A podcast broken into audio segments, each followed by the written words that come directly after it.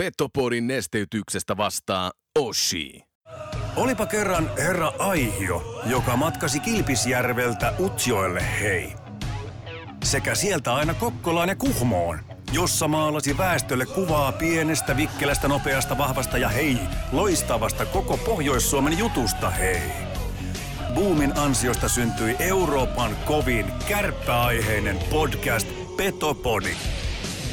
Mitä ja molempi suuntiin? Tämä on kova kappale ja hei. Let's go, boys, right away, fight guys, boys, right, hey? Let's fucking go, hey? Behind the battle, boys, hey, six, hey? Hyvästä kapaille syökkää, kovat syömään, hyökkäätkö, tää on kaikki mukaan peli, hei! Sitten mennään, hei! Tämä on juhlapäivä. Moni voisi sanoa, this is the day of the days. Painetta maalille! Eli focus your energy on essence. Mun lempitermi on 95-50. Kun se pätkii, se keskittyminen 5%, niin sit sun ainutlaatuisesta hankituista taidosta opiskelusta on puolet käytössä. Voitko sinä ja sun jengi voittaa? Forget it. Mental skill number 3. Hyvä ystävä, keskity olevaksi. Muista 95-50. Petopodin pelikunnosta huolehtii Mehiläinen Oulu. Oulun Baarin studiossa Antti Meriläinen ja Joonas Hepola. Tervetuloa rakkaat ja ennen rakkaat kuuntelemaan Petopodia. Studiossa on Antti Meriläinen. Kemillä määrätä vastaan tuhkaluukkua aikanaan. Dirla. Ja vastapäätä Joonas Hepola. Mitä äijä? Ei mitään. Hyvää alkanutta viikkoa. Some on kuohunut tässä nyt, sanotaanko maanantai-aamun ja viikonlopun. Kyllä. Ja sanotaanko näin, että normaalisti tätä maanantaitahan pystytään aloittaa aika rauhassa, jos mietitään sitä, että jos vaikka hallilla ollaan, niin hirveänä ei ole kuhinaa, mutta jotenkin tänä aamuna oli kuhinaa ja tuossa todellakin ennusmerkit oli ilmassa. Junnon Juha käveli urheilukadulla, jonka jälkeen Tommi Virkkunen astelee kärppien pukukoppiin.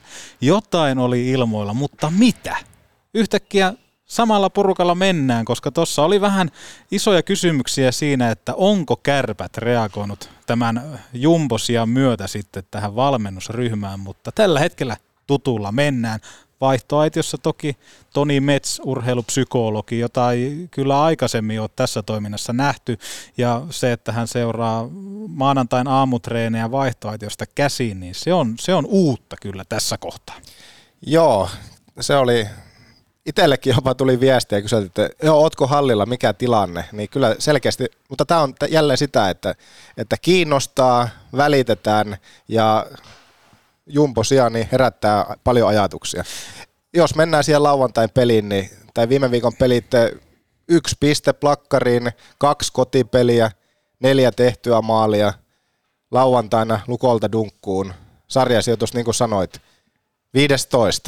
15. Ja jotenkin tämmöinen selittelyjen suo alkaa nyt ympäröimään ehkä kärppiä. Että tuntuu, että mistä enää keksitään uutta selittelyjen tämmöistä niin kuin työkalua, millä sitten saadaan uskottavasti myytyä sitä omaa tuotetta, koska jotenkin hämmensi lehdistötilaisuudessa Lauri Marjamäen selittelyt siitä, kuinka yhtäkkiä Lukolla olikin se etu, kun heillä oli otteluruuhka, eli tatsi oli sitten. Joo, ja siitä me saatiin myöskin WhatsApp-viestiä, ja kiitos vaan muuten kaikista viesteistä. Äijä paino sinne meidän Instagramiin silloin lauantai-iltana, että saatte laittaa ja aina pitää laittaa ääniviestiä tulemaan meille päin, ja niitä tuli paljon ja noita viestejä myöskin kuullaan tänään lähetyksessä, mutta just tuo, minkä nostit esille, niin en mä tiedä, jotenkin itkeäkö vai nauraa sillä, että oli niin vahvasti muistikuvina ne, että perjantai se, että kärpät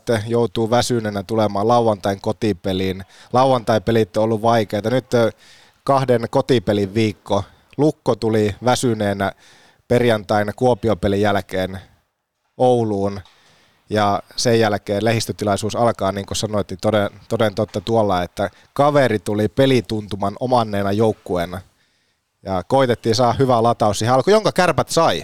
Kärpät sai hyvän startin.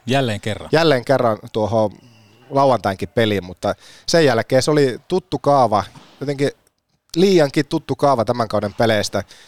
Erinomainen ensimmäinen vitonen, ensimmäinen kymppi, sen jälkeen takaisku maali, jopa ehkä melkein ensimmäistä paikasta maali, ja sitten taas tapahtui jotain, joka kuitenkin muutti sitä pelinkuvaa. Joo, se on ollut aika tämmöinen niin kuin tuttu trendi, ja jos puhutaan siitä, että mikä se on se Kärppien identiteetti, niin tuntuu, että se on toi vahva kymppiminsanen, ja sen jälkeen sitten toivotaan, että pysytään ottelu hengissä. Tuossa aloin vähän miettimään Kärpät Lukko pelin tiimellyksessä. Taisi olla erätauolla, kun syvennyin pohtimaan kiikkustuolissani asiaa ja aloin ottamaan asioita ylös. Jos mietitään vaikka, että Lauri Mikkola, joka valmensi 51 virallista ottelua Kärpissä, otetaan runkosarja tähän, jolloin joukkue otti 21 kolmen pisteen voittoa, pistekeskiarvo oli 1,54 ja kasassa oli silloin yhteensä 79 pistettä. Otetaan verrokiksi tähän toi edelliskausi ja tämä kausi, koska näihin late on päässyt itse vaikuttamaan. Lauri Marjamäki on valmentanut siis näin ollen Kärpissä 64 runkosarjaottelua, jossa materiaali on ollut Mikkolaan verrattuna huomattavasti laajempi ja laadukkaampi.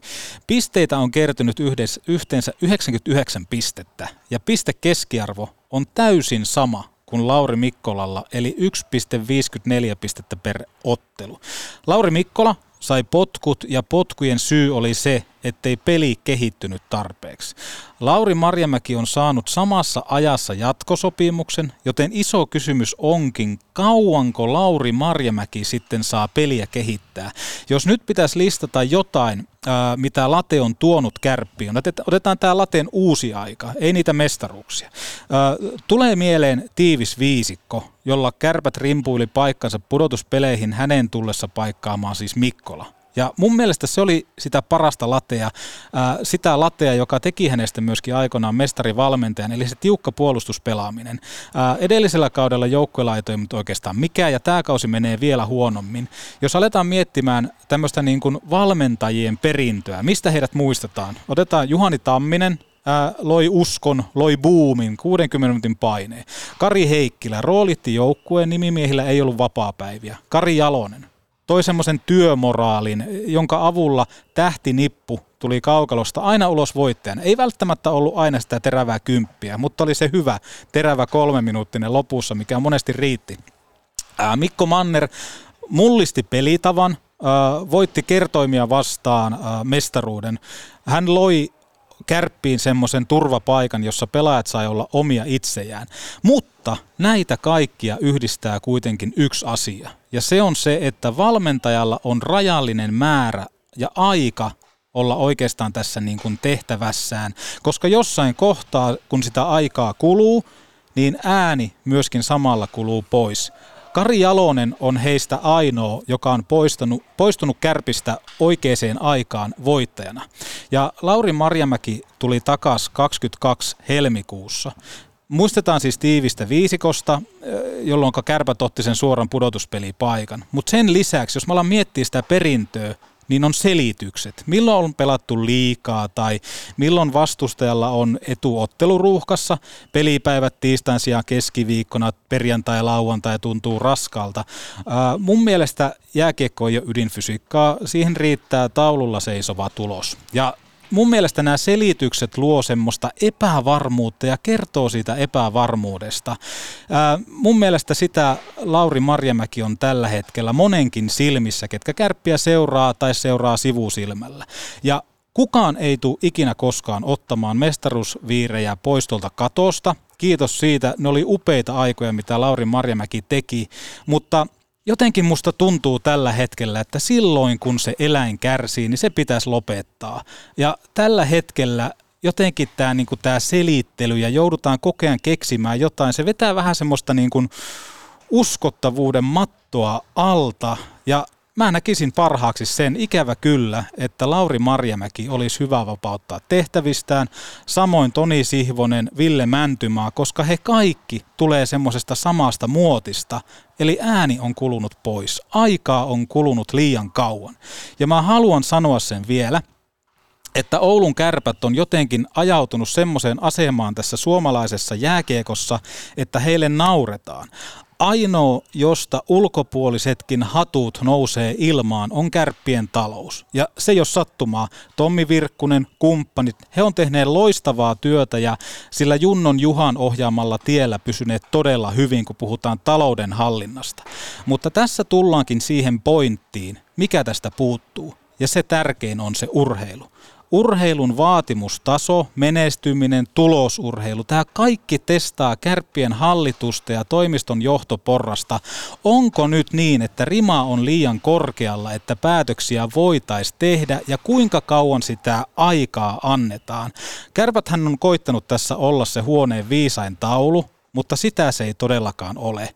On koitettu menestyä rahalla, majailtiin pikkusen salaa aurinkorannoilla ja oltiin Ruotsissa kelkkareissulla vähän paossa.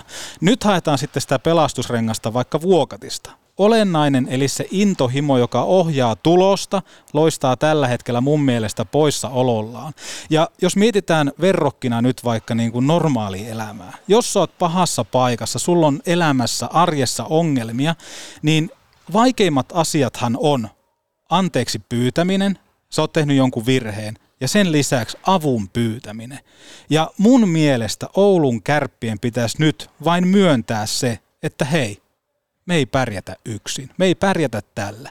Ja Kärpät tarvitsee tähän organisaatioon jotain tämmöistä niin kuin Rami Summasen tai Petu Matikaisen kaltaista hullua, joka palauttaisi tekemiseen A, tulosvastuun, semmoisen B, ammatillisen työsuhteen, joka on riippuvainen nimenomaan niistä suoritteista, ja C, kyseenalaistamisen.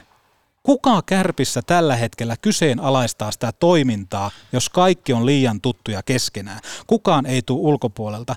Joka kerta, kun halutaan uudistua, niin siihen tarvitaan jotain, joka kyseenalaistaa. Rakkaudella, Ahmi.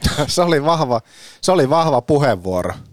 Kiitos. Tämä on kaikki semmoista pohdintaa, mitä tuossa erätauolla mietin ja kaikkea muuta tuommoista ylipäätään, kun puhutaan siitä Kärpästä. Ja jotenkin niin kuin mä mietin just sitä, että jotenkin niin kuin pahaa tekee siis se, että sitten joudutaan jossain pressissä vaan selittelemään. Ja jotenkin tuntuu, että jos vaikka ostat jonkun auton ja se auto ei olekaan hyvää tai se kämppä ei olekaan hyvää, niin sitten se myyjä, jos se alkaa selittelemään, niin kyllähän siitä aina paistaa joku semmoinen, että ehe, tämä arki ei ole ehkä kunnossa. Niin, just tuo, että noihin selittelyihin ja jengi on äärimmäisen kyllästynyt se, että ei ole yksi tai kaksi, joka teki esimerkiksi tuosta pressitilaisuudesta tuon saman huomion, joka tuossa jo nousi esille, josta me saatiin myös viestiä ihan tänne Petopodin WhatsAppiin saakka.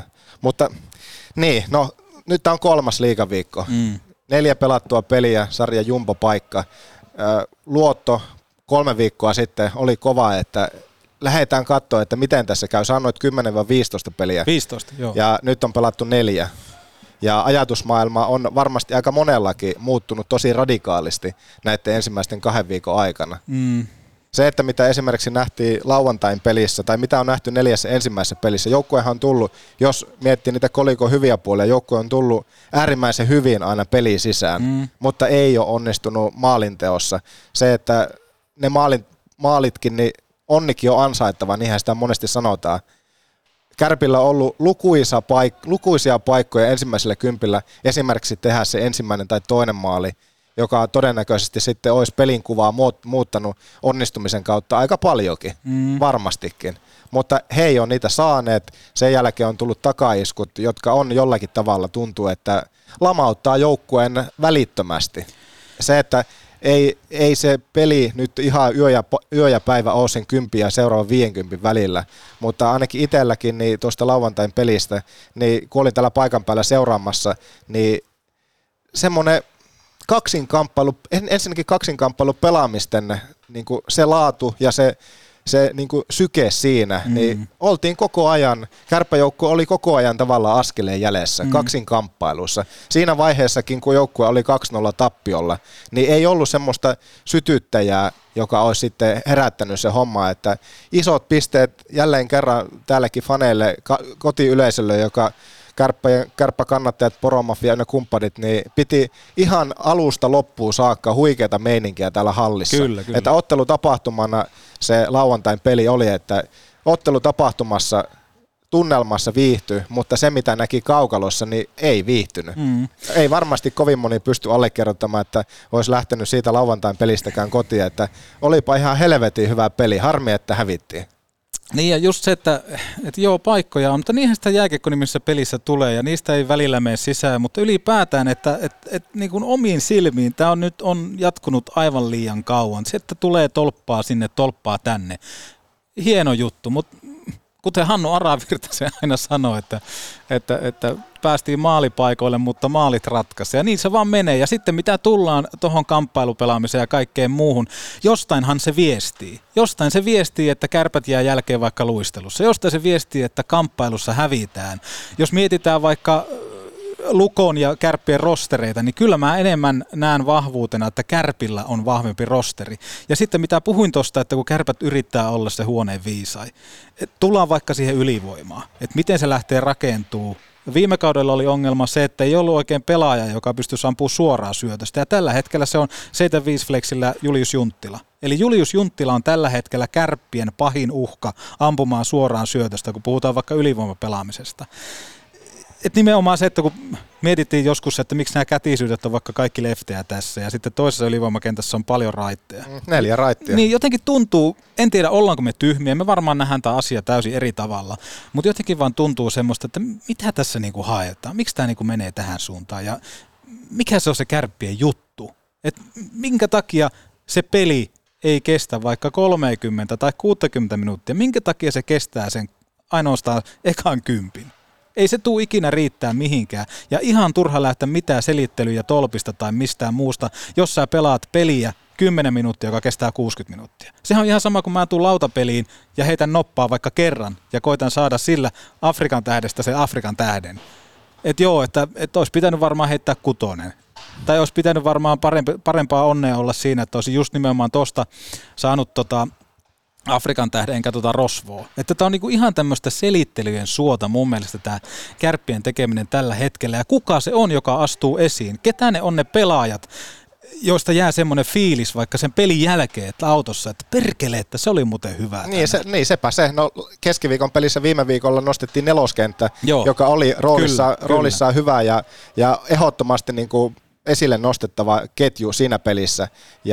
Ja oli se näkyvä osa, mutta esimerkiksi lauantain pelissä, niin jos siellä nyt sitten maali onnistuma, toki oli hienoa, että Conor Bunnaman sai ensimmäisen liigamaalinsa ja Julle jatko taas maali putkeen tai 3 maalia jo kaudella tähän mennessä, mutta se, että maalit pois laskien, niin ei hirveästi jää sellaisia, että jos olisi tullut semmoinen fiilis, että no ainakin me yritettiin. Mm. Joo, ei tässä niin kuin, nyt ei ole jalkakaasulla ja sitten ehkä se on jotenkin semmoista aika steriiliä loppupelissä se tekeminen ja jotenkin kaipaisi semmoista, että sieltä niinku vaihtoaitiosta lähtien siellä olisi joku, joka piiskaisi, antaisi sitä meininkiä, koska nyt se on vähän semmoista just niin, another day in office, että seisoskellaan, istuskellaan, pyöritetään silmiä. Enkä sano tätä, ettei se valmennus siellä tekisi asioita, mutta se, että se ei kyllä näy ulospäin, että siellä jotenkin reagoitaisi muuta kuin silmiä pyörittelemällä vaikka jonkin tuomarin tuomion tai jotain muuta.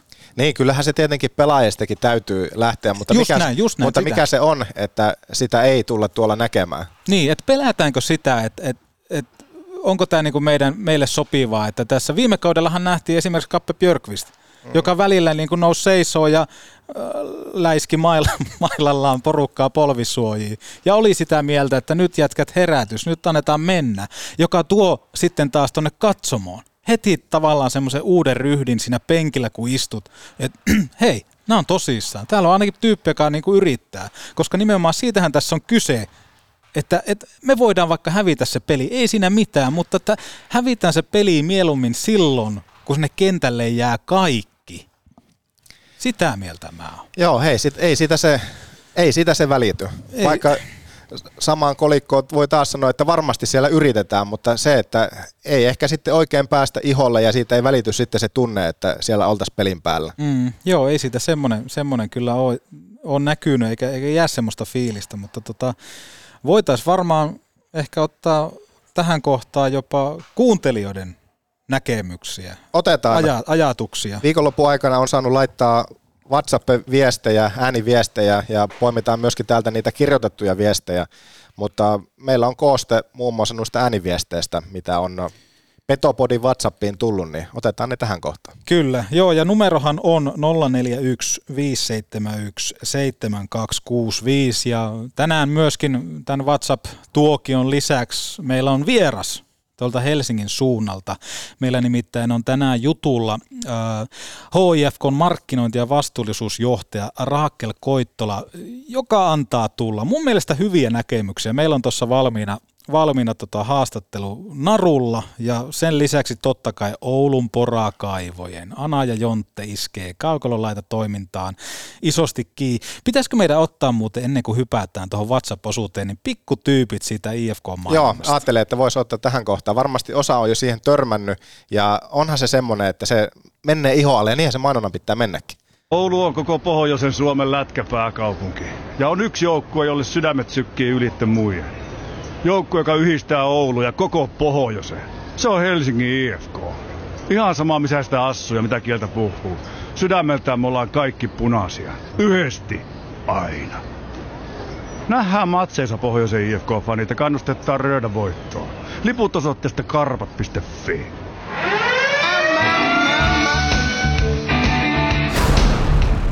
Petopodi. Kähävet kuppiin ja moottorikelekala ruot. Pizzattaako? Nauti baarin pizza. Neste Oulun Baari Maikkula. Mihin sattui tällä kertaa? Jalkaan, käteen vai leukaan? Kylmää päälle ja Mehiläisen tapaturmaklinikalle. Päivystämme myös iltaisin ja viikonloppuisin. Mehiläinen. Petopodin. Kansanradion. Onko tämä niinku kansanradio-osuus? Mun mielestä se on just sitä. Joo, ja laittakaa ehdottomasti lisää tulemaan jatkossakin viestejä. Kaikkea pohdintaa, mikä liittyy kärppien ympärillä tai vaikka liigan ympärillä tapahtuviin asioihin. Petopodin WhatsApp palvelee numerossa 0415717265. Ja vähän tuossa itse asiassa saatiin semmoinen pikku palaute herra Broterukselta.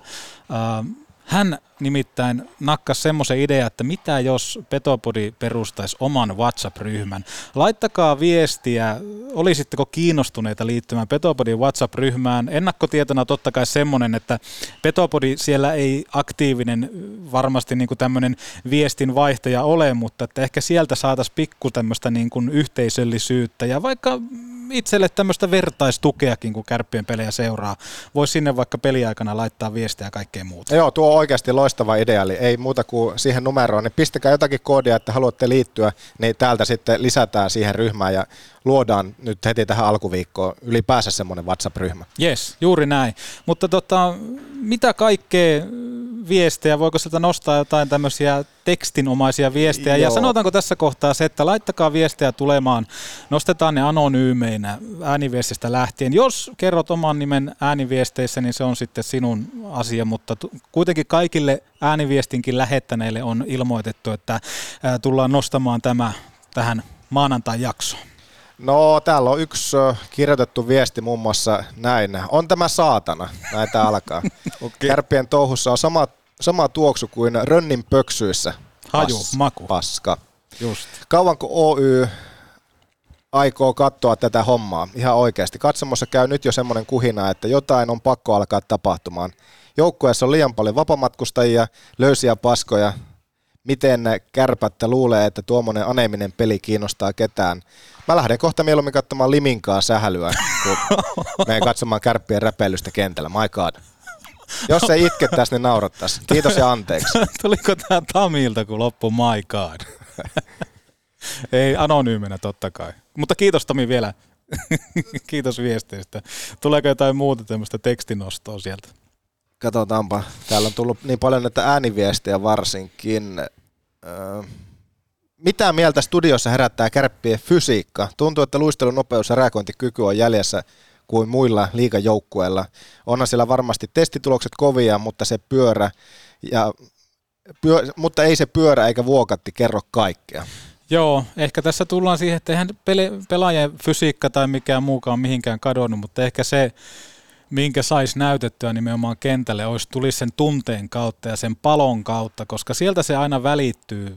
Ei se, että oletko tällä hetkellä hyvässä fyysisessä kunnossa, totta kai sekin auttaa, mutta eihän noi paskassa kunnossa noi pelaajat ole. Ja eihän sitä nyt varmaan vielä, jos on kahden pelin viikkoa pelattu, niin vielä semmoista ihan fysiikkaa tuskin on testattu. Viime viikko oli keskiviikko lauantai kotipelit, että siellä oli kahden päivän huili välissä ilman matkustelua, että niin kuin fysiikkaa sillä raskaan viikon osalta nyt ei ole vielä edes testattu. Jep, juuri näin. Ja mielenkiintoista nähdä, missä kohtaa Kärpät saa sitä pelillistä etua, eli nimenomaan pääsee otteluruuhkien, koska silloin saadaan parempi tatsi tonne kentälle. Uskotaan, että siinä on se Kärppien salainen ase. Tuleeko sieltä jotain muuta nostoa tähän hätään? Lähdetään viime kaudesta liikkeelle. Ostettiin nakkikorit, kärppähuivit, pipot, kahvit joka kerta ja samaa paskaa illasta toiseen. Joka kerta sitä silti uskoi ja antoi anteeksi pelityylille ja uutta uskoa, uutta peliä kohti. Äärimmäisen pettynyt, kun tiputtiin KK:lle ja otti koville. Tämä viime kaudesta. Uutta kautta kohti. Annettiin anteeksi. Annettiin anteeksi päävalmentajalle ja uutta näytön paikkaa annettiin ja luotto oli kova. Joka ilta saa kavereille viestitellä, kun kyselevät Kärpistä vielä, kun luottoa löytyy YMS ja vahvana on pitänyt pysyä ja sanoa, että kääntyy vielä. On erittäin raskasta olla tällä hetkellä kärppäfani. Nyt se loppuu, nimittäin Marjamäen tarina on pakko laittaa pihalle, jotta voidaan tämä kausi vielä pelastaa. Myrrä tilalle, Jumposta kohti kutossia ennen joulua. Tämmöistä viestiä on muun muassa myös tullut tänne WhatsAppiin. Joo, hieno viesti kyllä ja kertoo myöskin tuosta, mitä kaikkea seura merkitsee, koska nimenomaan toi, että tullaan hallille, petyytään, mutta silti on jossain se usko siellä puseron alla, että siellä semmoinen routasydän sykkii. Se vaan mun mielestä kertoo todella paljon siitä, kuinka paljon parhaimmillaan voi Oulun Kärpistä välittää. Hieno viesti. Kyllä se jotenkin sattuu, kun oma joukkue sukeltaa, mitä pikkupojasta seurannut ja kannattanut. Viikko sitten sanon, että annetaan 20 peliä aikaa Marjamäelle. Nyt sanon, että viikko. Katsotaan, onko seurajohto yhtä kärsivällinen. Tämmöinenkin viesti tänne tuli. Ja näitä varsinkin kirjoitettuja viestejä on tullut paljon. Koitetaan aina joka viikko näitä, iso osa myöskin lukee. Joo, ehdottomasti, mutta laittakaa lisää vaan. Mutta otetaan vaikka niitä ääniviestejä tähän kohtaan. Joo, päästetään tässä kohtaa rohkeimmat, jotka oman äänensä peliin laittoi, niin otetaan tämmöinen pieni Kansanradion hetki tähän. Ja tämän osuudenhan tarjoaa Urheilukästin Touru Hofreen, joka alkaa siis huomenna tiistaina 26. päivä Urheilukästin Spotify-kanavalla. Ottakaa kuunteluun. Ei ole virallista sopimusta, mutta uskotaan, että he tarjoaa tämän. Ja jos siellä on joku mainostaja, joka halusi tämmöiseen osioon, kuule, oma äänen tai mainoksen, niin antakaa tulla petopodipodcast@gmail.com osoitteeseen. Mutta nyt mennään niihin ääniviesteihin. Nyt kun sinne palkattiin se Myllykoski urheilujohtajaksi, niin sillä ei ole varmaan mitään siteitä Marjamäkeen, niin eikö se voisi antaa sille äkkiä lenkkaria. On niin kuin sen verran karmean näköistä ripulipaskaa, että ei kato enää kukkaa selvinpäin. Toki ei nyt välttämättä tarvikaan katsoa selvinpäin, mutta ei varmaan pysty katsoa edes kännissä. Siis ihan järkyttävää paskaa. En käy katsoa yhtään peliä ennen kuin jotakin isompaa muutosta tapahtuu. Kiitos ja anteeksi 25 vuotta hyvin läheltä seuranneena. Tuommoisen tuloksen ymmärtää, jos on joukkueen nimi Saipa. Mutta ei Kärpät. Yli 3 miljoonan pelaajapudjetti, niin ei se voi pelata noin huonosti. Kyllä sitä valmennetta jotenkin aivan päin persettä. Ei tuossa ole mitään järkiä. Koko penkki uusiksi sieltä. Satana. No kun ei mulla ole mitään suoranaista mielipidettä. Joo, lapsesta asti sykkinyt, sydän on sykkinyt keltamustaa ja ei se sitä mihinkään lähe. No nyt se hävettää eniten. Niin se hävettää, mutta mikä se on se juttu Kärpissä aina ollut, niin on se vaatimustaso. Ikinä ei hyväksytä häviötä, aina vaaditaan voittoa, vaaditaan sitä lätkäkulttuuria. Sitä, että Kärpät on, Kärpät voittaa. Mikään muu ei ole vaihtoehto. Ja siinä vaiheessa kun menee vituilleen, niin siinä vaiheessa katsotaan, syynätään, haetaan se syypä, että miksi me ei voiteta. Mitään muuta vaihtoehtoa Oulussa, Oulun läänissä, koko Pohjois-Suomessa Kärpille ei ole. Ainut mahdollisuus on voittaa. Kyllähän nyt toimistolla kovaa duunia tekee sen, että lippuja myytäisi ja väkiä olisi paikalla, mutta harmikseen kohderyhmä tuntuu olevan vain yrittäjät. Aika monta kertaa mullakin on kesän jälkeen puhelisoinut ja kysytty, että liitynkö yritysverkostoon ja saa sillä X määrän lippuja samalla ja markkinointikulluihin ynnä muuta. Todennut vaan, että peli jo sillä tasolla, että se on viihdyttävää ja sitä luokkaa, niin sitten vasta voidaan keskustella lisää aiheesta, mutta aina ne uudestaan soittaa.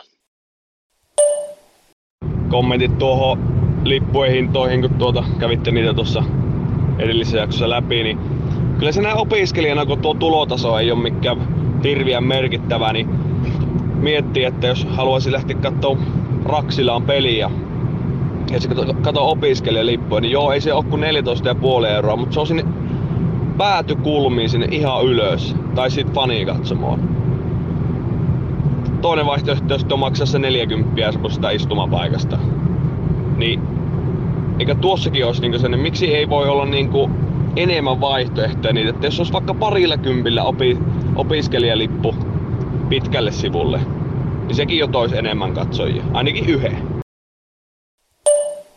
Terveisiä Stadista, uskolliselta etäkärpältä. Jos saisitte kasata Kärppien kentälliset ja pakkiparit nykyisestä rosterista täysin omien mieltymysten mukaisesti, niin miltä näyttäisi kokoonpano? No se on Jaakko tässä, terve. Paljon olisi mielen päällä, mutta mä nyt alan tässä purkamaan mun tunteita niin paljon, mutta yksi asia jäi ihmetyttää siitä Lukkopelin lehdistötilaisuudesta, kun Marjamäki valitti siitä, että vastustajalla on tatsi päällä, kun hän oli pelannut edellisenä päivänä ja Kärpät ei, mutta eikö se viime kaudella ollut silleen, että Kärpät matkustaja ja vastustaja sai levätä ja sitten siitä valitettiin, mutta nyt se on käännetty taas päälailleen, että en mä tiedä mistä noita selityksiä keksitään koko ajan, mutta en tiedä. Päin vittua menee, niin antaa mennä vaan, ei voi mitään. Ai että, kiitos, tämä oli ihan mahtavaa ja hieno kuunnella teidän ajatuksia ja ehdottomasti jos voimasarvia pitäisi jakaa, niin tälle herrasmiehelle, joka ravintola Foxiasta laittoi ilmeisesti viesti, siellä oli Dire Straitsia taustalla ja silti annettiin tulla puhetta pelistä, puhetta rakkaasta Oulun Kärpästä, niin ai että, lämmittää sydäntä. Niin, tuo on just sitä välittämistä kuitenkin, se että kyllä joukkueesta välitetään. Siitä se ei ole jää kiinni. Kyllä, ja se pitää myöskin Kärppien toimistolla ymmärtää se, että kuinka erityisessä asemassa he ovatkaan nimenomaan sen takia, että heistä välitetään, heitä tullaan katsoa, heistä kuunnellaan sisältöä ja näin poispäin. Ja silloin kun se herättää keskustelua, niin kertoo siitä, että ympärillä on ainakin semmoisia ihmisiä, ketkä on kiinnostuneita. Että siinä kohtaa, kun puhekin kaikkoaa, niin voidaan olla siinä fiiliksessä, että hei, tulkaa takaisin, että itse asiassa se olikin ihan hauskaa. Lauantaina oli 4800 ilmoitettu yleisömäärä ja kyllä mun mielestä ihan ja kivasti oli porukkaa ja nimenomaan se, että tunnelma oli hallissa. Minä ainakin nostan sille hattua, minkälaisen tunnelman kärppäkannattajat, poromafia, kaikki fanit loi ja hallikin osittain ainakin syttyi kanssa sitten siihen, vaikka peliesitykset kentällä ei aina ihan ehkä tukenut sitä, mutta fanit antoi kaikkensa. Joo, he ovat tehneet kyllä hienoa työtä ja tosiaankin mielenkiintoista nähdä, mitä tämä viikko tuo tullessaan. Tälläkin viikolla kuitenkin pelataan, mutta voitaisiin ottaa toi etäkärpän kysymys, kun se nyt oli sieltä, jos sähän kyseli tätä kokoonpanoja. Joo. Että minkälaisen muodostaisi, niin. Onko Hepola Joonaksella minkälainen rosteri? Ketä siellä pelaa? Onko vaan hyviä tuttuja vai mistä johtuu? Niin, tämä kysymyshän oli se, että tästä nykyisestä kokoonpanosta rosterista, niin jos lois kentät, niin meitä katsomon valmentajia varmasti on monneen lähtöön, mutta joo, kasa sinne nyt sitten viikonloppuna mietin, että jos saisin itse päättää, niin minkälaiset ketjut laittaisin, niin käydäänkö ketju kentältä läpi vai miten tehdään? No mennäänkö pakitekaan? Mennään pakitekin. Eka mä oon laittanut pakkiparit Koivisto, Jandus, Ohtamaa, Pärilund ja Olkkonen ja siihen Paaso ehdottomasti. Paaso kolmospariin, Free Paaso, niin kuin on somesta jo luettu, niin Arttu irti ja kolmospariin ja sitten Kivistö olisi sitten seiskapakki rotaatiossa mukana. Eli Kivistö, Jandus, Ohtamaa, Pärilund, Paaso, Olkkonen. Tai no, tärkeintä siinä, että Paaso nostetaan nyt sinne pelaavaan kokoonpanoon. Onko se nyt sitten Koivisto, Pärilund ja Ohtamaa, Jandus edelleen jatkaa parina, mutta se, että Paaso isommalle ajalle kuin ylipäänsä kentälle, kaukaloon. Omat pakkiparit menis seuraavalla tavalla. Mä luotan kyllä todella paljon tähän, että jokaisessa parissa olisi monipuolisuutta ja kätisyyttä ja ehkä vähän sitä pelitapaa, minkälainen on, onko hyökkäysvoittoinen, onko puolustusvoittoinen, niin Jandus Paaso. Ihan ehdottomasti. Siinä olisi kuitenkin niin kuin lefti ja right ja Janduksella olisi lisenssi hyökätä. Paaso olisi ehkä enemmän siellä oman pään tasolla. Toki pystyy tukemaan myöskin hän hyökkäyksiä. Koivisto Olkkonen. Silloin kun Koivisto oli kirkkaimmillaan Kärpissä viimeksi, hän pelasi muistaakseni Sean Heskan kanssa. Ja siinähän on aika semmoinen hyvä yhdistelmä, koska Koivisto on tosi hyökkäysvoittoinen, sitten taas Heska oli hirveän rauhallinen ja etenkin todella puolustusvoittoinen puolustaja, niin tässä myöskin Olkkosella on se tietty stay at home rooli. Berglund Ohtamaa, tässä sama juttu, Berglundilla olisi sitten niin kuin lisenssi hyökätä ja Ohtamaa olisi se oman pään luuta niin sanotusti ja Pieni Niemi sitten olisi myöskin tässä niin kuin seiskapakki ja Kivistö tekisi vaikka Biff Wellingtonia tai mitä ikinä. Tällä hetkellä pelillisten suoritusten myötä ei mahdu mun kokoonpanoon. Eli Paaso nousisi jopa ihan kärkipakki paljon tuossa. Kyllä. Rohkeasti vaan omaa peliä ja ei muuta kuin hyvästä tulee. Hän on hyvä puolustaja. En ymmärrä, miksei Kärpät sitä tällä hetkellä näe edukseen. No ketjuihin sitten. Itse haluaisin, että se ketju, joka treenipeleissä, vaikka okei, ne oli treenipelejä, siellä he sai onnistumisia ja heitä kehuttiin kovasti, niin kyllä mä kasaisin uudelleen kasaan tuon Bunnaman, Mingo ja Koivusen ykkösketju. Tai mä en sano, että mikä nyt on ykkösketju tai näin, mutta joo. Yhteen ketjuun Bunnaman, Mingo ja Koivunen yhteen kenttään. Edelleen Kemppaisen ja Junttilan pidän kyllä tässä samassa ja lyön sinne Antosen sitten sen kentän toiseen laitaan.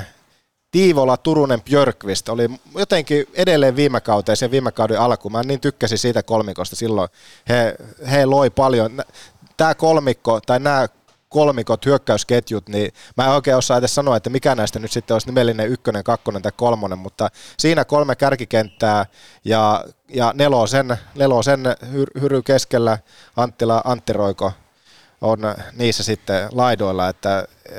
Eli tässä kaaviossa niin Heikkala, Jakobson, Koskenkorva, Hermonen on sitten kokoonpano ulkopuolella ja ensimmäisenä siellä kärkkyy paikkaa kokoonpano Julius Hermonen.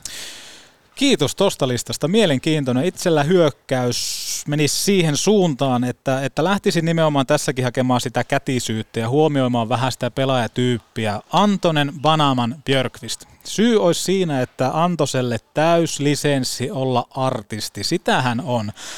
Bunnaman pystyy tekemään maaleja, pystyy rakentamaan paikkoja ison koon johdosta ja hyvällä liikkeellä. Ja sitten Björkqvist olisi vähän semmoinen, kuten sanottua, köyhän miehen Arsi Lehkonen, joka sitten tekee Antoselle tilaa. Ja Bunnaman Antonen voisi olla ihan mielenkiintoinen kombinaatio sitten taas tuohon hyökkäykseen.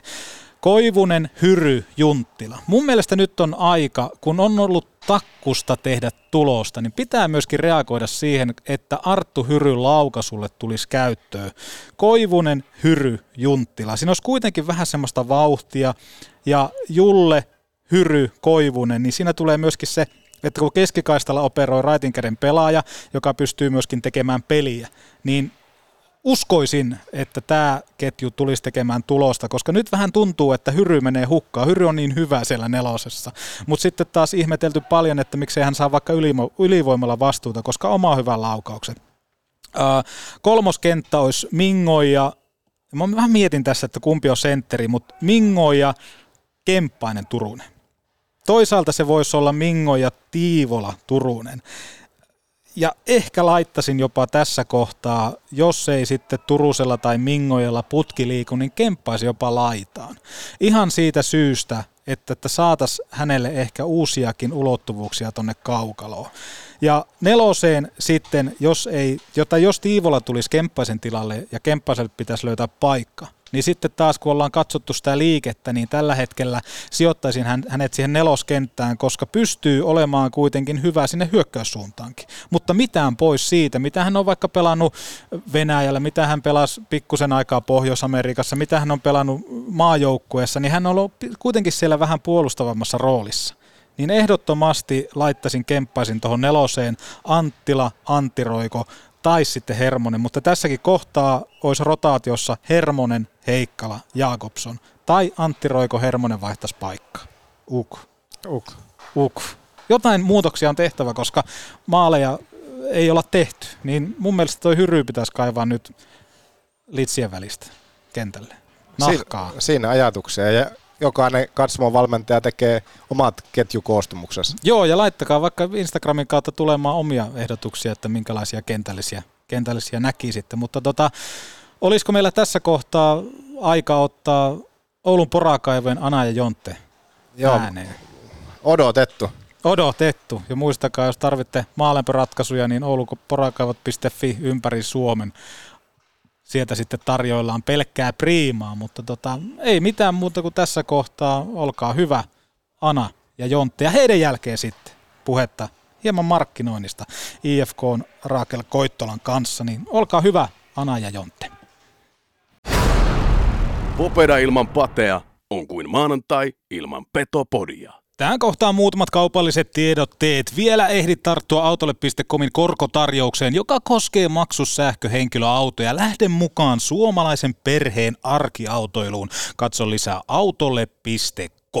Toisena valostore.fi. Koodilla Petopodi10 saat 10% alennuksen tuotteesta kuin tuotteesta. Ja kun ihmettelet, että onpa täällä verkkokaupassa halpaa, niin huomaat, että tämä koodi toimii myös lisäalennuksena. Kohta on pimeää. Ole oman elämäsi LED-taulu. Ja laita lisävalot, työvalot, otsalamput, taskulamput, pyörävalot, kypärävalot, varoitusvalot ja vaikka kodin valaistuksen kuntoon osoitteessa valostore.fi. Ja kolmantena laturiin.fi. Miettiikö taloyhtiönne sähköautojen latauspisteitä? Asennusta. Ota taloyhtiön reppuselkään ja totea laturin.fi. Ja viimeisenä aletaan varaamaan renkaiden vaihtoja osoitteesta teräsrengas.fi. Täyden palvelun rengasliike, jossa myös Ahmiksen autorenkaat on säilytyksessä. Ota sinäkin säilytys osoitteesta teräsrengas.fi. Ja kaukalon laidalta aamuja, että just tuossa takana päin, niin Lauri Marjamäki uuteen peliviikkoon, mutta vähän vauhtia taas edellisestä. Pisteellisesti haastava, ainoastaan 1 piste jäi 2 kotipelistä. Minkälaisia ajatuksia tuosta viime viikosta? No siis tulos oli mun mielestä niin huonompi mitä suoritus. Että se tepsipeli, että kaikki käsissä ja oli kaiken näköistä ja oli paljon, ei saatu kiekkoa sisään. Ja taas niin Lukko-pelissä 2 ensimmäistä erää mun mielestä niin ihan tosi, 3. erä jäi niin mysteeriksi, mitä me käytiin joukkueen kanssa. Että sit kun piti mennä, niin me ei pystytty siinä niin parhaimpaan. Että varmaan niin monesti semmoisia henkimaailmankin juttuja ja muuta, mutta se, että niin ollaan osoitettu, että on siellä sitten niin kuka tahansa vastassa, niin me pystytään pelaamaan parhaimmillaan. Se, että se vähän aaltoilee, niin se on niin aina huono. Ja totta kai niin sitä tehottomuus on ollut, mutta se, että kyllä meillä... Kyllä niin kuin se tiedostaminen on, ja tietenkin nyt 3 peliä, tämä on vaan 1 voitto, että oltaisiin haluttu niin kuin enemmän. Ja ehkä niin kuin me ollaan itsekin vähän ryssitty tuossa sportti- ja tepsipeli lopussa niin kuin pisteitä ja muuta. Mutta se, että niin kuin tekemällä, oppimalla, mennään aina eteenpäin, sehän se juttu on. Niin, jotenkin tuntuu, jos peliä pilkkoo vaikka osioon, niin että ensimmäinen 10 oikeastaan leimaa kaikkia pelejä, että joukkue on tullut äärimmäisen hyvin sisään, mutta sen jälkeen sitten on toistunut se, että kaveri on tehnyt ensimmäisen maalin ja se on sitten aika paljonkin tuntuu, että ainakin hetki ottanut joukkueen tekemistä. No mä oon vähän eri mieltä, että jos ajatellaan että Sportti teki viimeisellä sekunnilla maaliin, kun millainen jatkoaika pelattiin ja kun Tepsi teki 2-2, niin miten me reagoitiin? Me menettiin tehdä voittomaali ja pelattiin loistava jatkoaika. Ja mitä Lukko kun teki 2-0, niin me reagoitiin hyvin ja tultiin 2-2. Eli mutta siinäkin pelissä, jos miettii lauantai-lukkopeliä, niin ensimmäinen kymppi, loistavia maalipaikkoja, ei vaan pomppinut, ja sen jälkeen sitten kaverin tekemän maalin jälkeen meni siinä ainakin hetki, että joukkue pääsi taas siihen niin kuin jollekin omalle jengalle. Joo, ja varmaan siis puolustettiin tosi hyvin niin kuin siinäkin, mutta kiekollinen peli oli sitten siinä, mutta se, että tuommoisia notkahduksia ei ole niin kuin sillain, niin kuin, mutta se, että niin kuin se jäi mysteeriksi meidän kolmas erä, että piti jatkaa siitä kakkoserästä ja hyvä meininki, niin sitten meillä jotain, niin kuin, että me ei pystytty pelaamaan, Lukko pelasi erinomaisesti siinä ja muuta, että tämmöisiä meillä ei me saatu sitten vasta kuin 6-5 oikeastaan semmoiset niinku paikat, että mitä oli sitten niinku mahdollisuus pistää peliä tasoihin. Mutta niin kuin sanoin, tämä on niinku helkutin peipisteppeillä ja ollaan niinku 4 peliä pelattu ja niin kuin sanoin, niin oltaisiin tietenkin enemmän haluttu pisteitä, mutta se, että tämä peli on rehellinen ja näitä pitää käydä juurtaan jaksain läpi, että me ollaan taas parempia ja hirveästi, että joukkue välittää ja erinomaisesti niin kuin suhtautuu ja puhuu asioista ja tunnistaa itsekin, että näissä meidän pitää niin kuin pystyä olemaan parempi.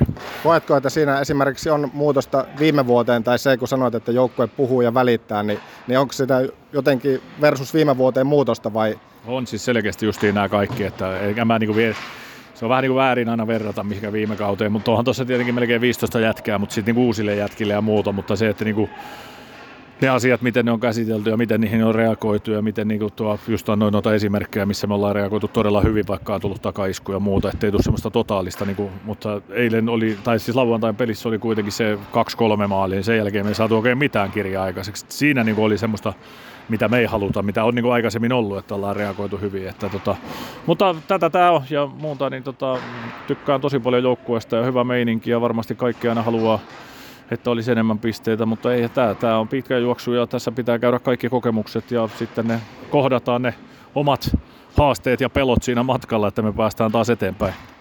Tunne tietenkin välittyy ja mitä meilläkin tuossa uudessa WhatsApp-osiossa saatiin, niin Kärppä-yleisö välittää ja aika semmoinen jotenkin tuntuu, että nyt kun ei ole sitä onnistumisia pisteitäkään muodossa pelillisesti tässä alkukauteen tullut, niin jotenkin semmoista. Mä en tiedä, miten mä sen tähän kuvailisin, mutta jotenkin semmoinen ärtymys tai semmoinen kärsimättömyys on oikein semmoinen avainsana, mikä tällä hetkellä tuolla on. Ja tietenkin Kärpät odotetaan, että se on jossakin ihan täysin muualla kuin siellä sarja ihan pohjimmaisena.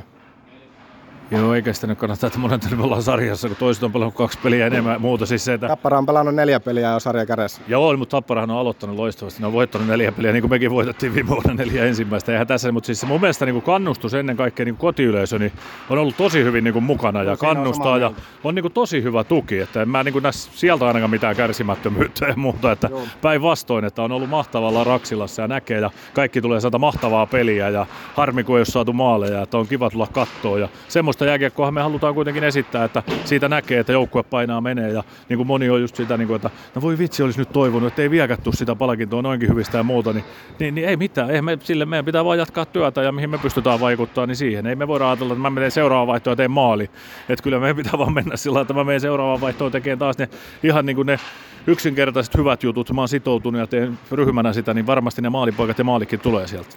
Missä koet, että joukkue on pelillisesti tähän 2 ensimmäiseen viikkoon, niin mihin erityisesti olet tyytyväinen tuossa pelisisällä? No puolustuspelaamiseen, että me pystytään niin kuin puolustamaan kuitenkin aika hyvin ja siis sillä, että meillä on niin kuin, ja sitten se ote, niin kuin, miten me tullaan peleihin ja just mistä sanoin, että me ollaan reagoitu hyvin, jos tulee joku vastoinkäyminen ja sitten mä näen hirveästi niin potentiaalia tuossa meidän ylivoimassa, niin se on niin todella vaarallinen, mutta se ei ole tullut vielä tulosta, että siellä on niin paljon hyviä elementtejä pelaamisessa ja muuta ja varmaan niin sitten tuommoinen päättäväinen kiekolle meno liikkeelle, syötä, tarjoaa yhdessä, kommunikoi, niin siinä meillä varmaan mun mielestä niin tällä hetkellä niin omaan silmään on isoimmat niin haasteet, että mitä me pystytään välillä, kun se toimii, niin se toimii tosi hyvin, mutta se ei ole niin vielä jatkuva. Miten koet kaksinkamppailun pelaamisen? Ainakin itselle tuohon lauantai-peliin jotenkin pisti silmään, että kaksinkamppailuita joukkue hävisi. Näetkö samoin vai koetko ihan toisella tavalla, että miten koet kaksinkamppailun pelaamisen esimerkiksi viime viikolla? No toi on yksi, mistä puhetta on ollutkin, niin varsinkin hyökkäyspäässä, niin meillä ei sitä kautta ole saatu kauhean pitkiä hyökkäyksiä. Että niin kuin ensimmäisen iskun kestäminen ja kamppailupeli, se on hyvä pointti, minkä otit esille. Siitä ollaan paljon puhuttu ja aina puhutaan pelistä, niin se on yksi semmoinen, että meidän pitää, ja se, että onko se se aina koko voimakysymys, ei varmaan, että kyllä semmoinen niin kuin viimeiset metrit, viimeiset sentit voittaa ja ottaa ja lähtee liikkeelle ja pysähtyä ja eksyttää vastustajaa, pistää kiekkoa, kiertää, olla heti uudestaan pelattavissa. Mun mielestä se on vähän kuitenkin tuohon samaan niin kuin meidän hyökkäyspelaamisessa, että koko ajan pitää olla niin kuin himo saada, himo voittaa niitä ja muuta. Ja varmaan niin siinä on iso kehityskohde, mutta hyvä pointti. Niin, jotenkin tuntuu se, että siitä, jos jostakin, että se tunne jää tavallaan niin kuin vajaaksi siinä, että kun ne kaksinkamppailun pelaamiset, niin ei tavallaan lue, että nyt oikeasti niin mennään. Tietenkään ei päämäärä tiedottomasti, mutta se, että jotenkin jää vähän niin kuin tunne vajaaksi. En mä tiedä, semmoinen näkemys mulla on.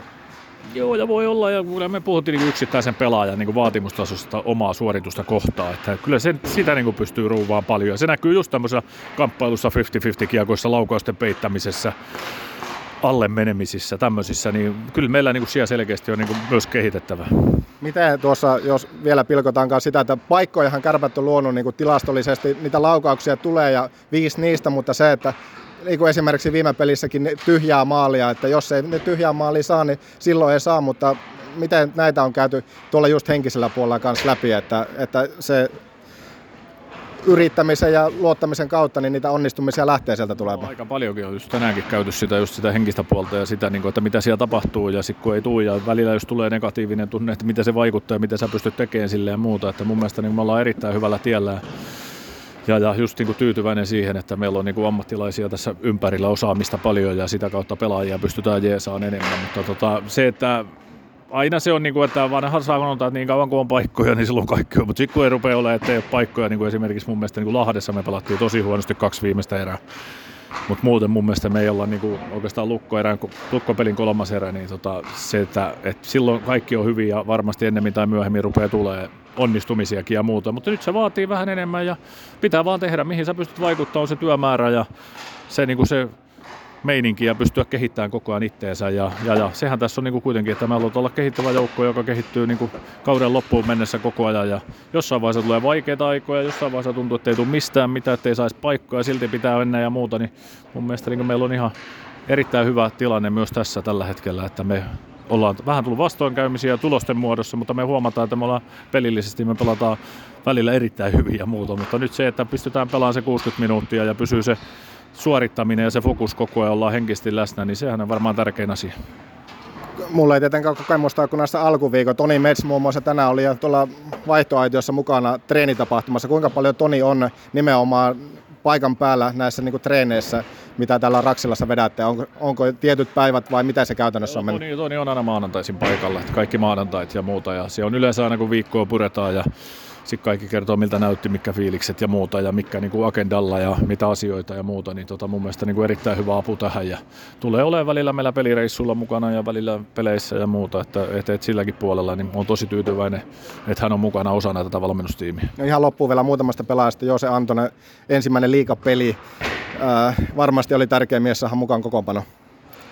Ja hyvässä luistelukunnossa. Vielä näki tommonen tatsi ja tommoset ihan niinku muutama paikankin sai ja muuta, niin ei varmaan ihan niinku 3 viikkoa ja ollut pientä vammaa, niin mä uskon, että parantaa vaan ja erittäin hieno persoona ja tulee auttaa meitä erikoistilanne pelaamisessa, mutta myös 5-5 pelaamisessa. Arttu Paaso ei vielä ole liigakaukaloissa tähän runkosarjaan näkynyt. Kerro vähän, mikä hänen tilanne. Häntä paljon odotetaan, että Arttukin nähtäisiin kokoonpanossa. Niin mikä on Arttu Paason tilanne? Arttu oli koko kesän armeijassa ja muuta. Ja pikkasen ehkä Artun pelaaminen ei ollut sillä tasolla vielä tuossa alkusyksystä pre-seasonilla, mitä odottaa. Ja pelasi nyt perjantai-lauantai Hermeksessä ja tällä viikolla hyppää mukaan. Että ihan niin kuin haettiin vaan pelejä, pelasi yli 20 minuuttia molemmissa ja sai sitä kautta niin kuin tatsia. Ja nyt on taas Paason aika loistaa. Kiitos. Maanantai-aamujäät ja Kärppien kapteeni Atte Ohtamaa. Maanantai-aamujäät tosiaan tuossa takana, niin mitä tänään opittiin ja missä mentiin eteenpäin? Well, you know. Pitikö vetää englantia? Ei nyt suomeksi vaan. Ei, siis mun mielestä hyvä sitä raikkautta ja menemistä tonne noin, niin sitä kaivataan. Että lauantaina sitä oli paljon ja ihan ei pystytty koko pelistä säilyttämään. Että siitä vaan kiinni, että oli paljon hyvää siellä ja pelattiin vauhikasta peliä varsinkin näin ekassa ja tokassa erässä, että sitä vaan saa ja sitten jatkuvasti lisättyä ja luotetaan siihen, että se kantaa sitten. Tuossa ollaan mietitty studiossakin sitä, että se mikä Kärppien pelaamisesta oikeastaan jää mieleen on hyvä kymppi ja nimenomaan se hyvä startti.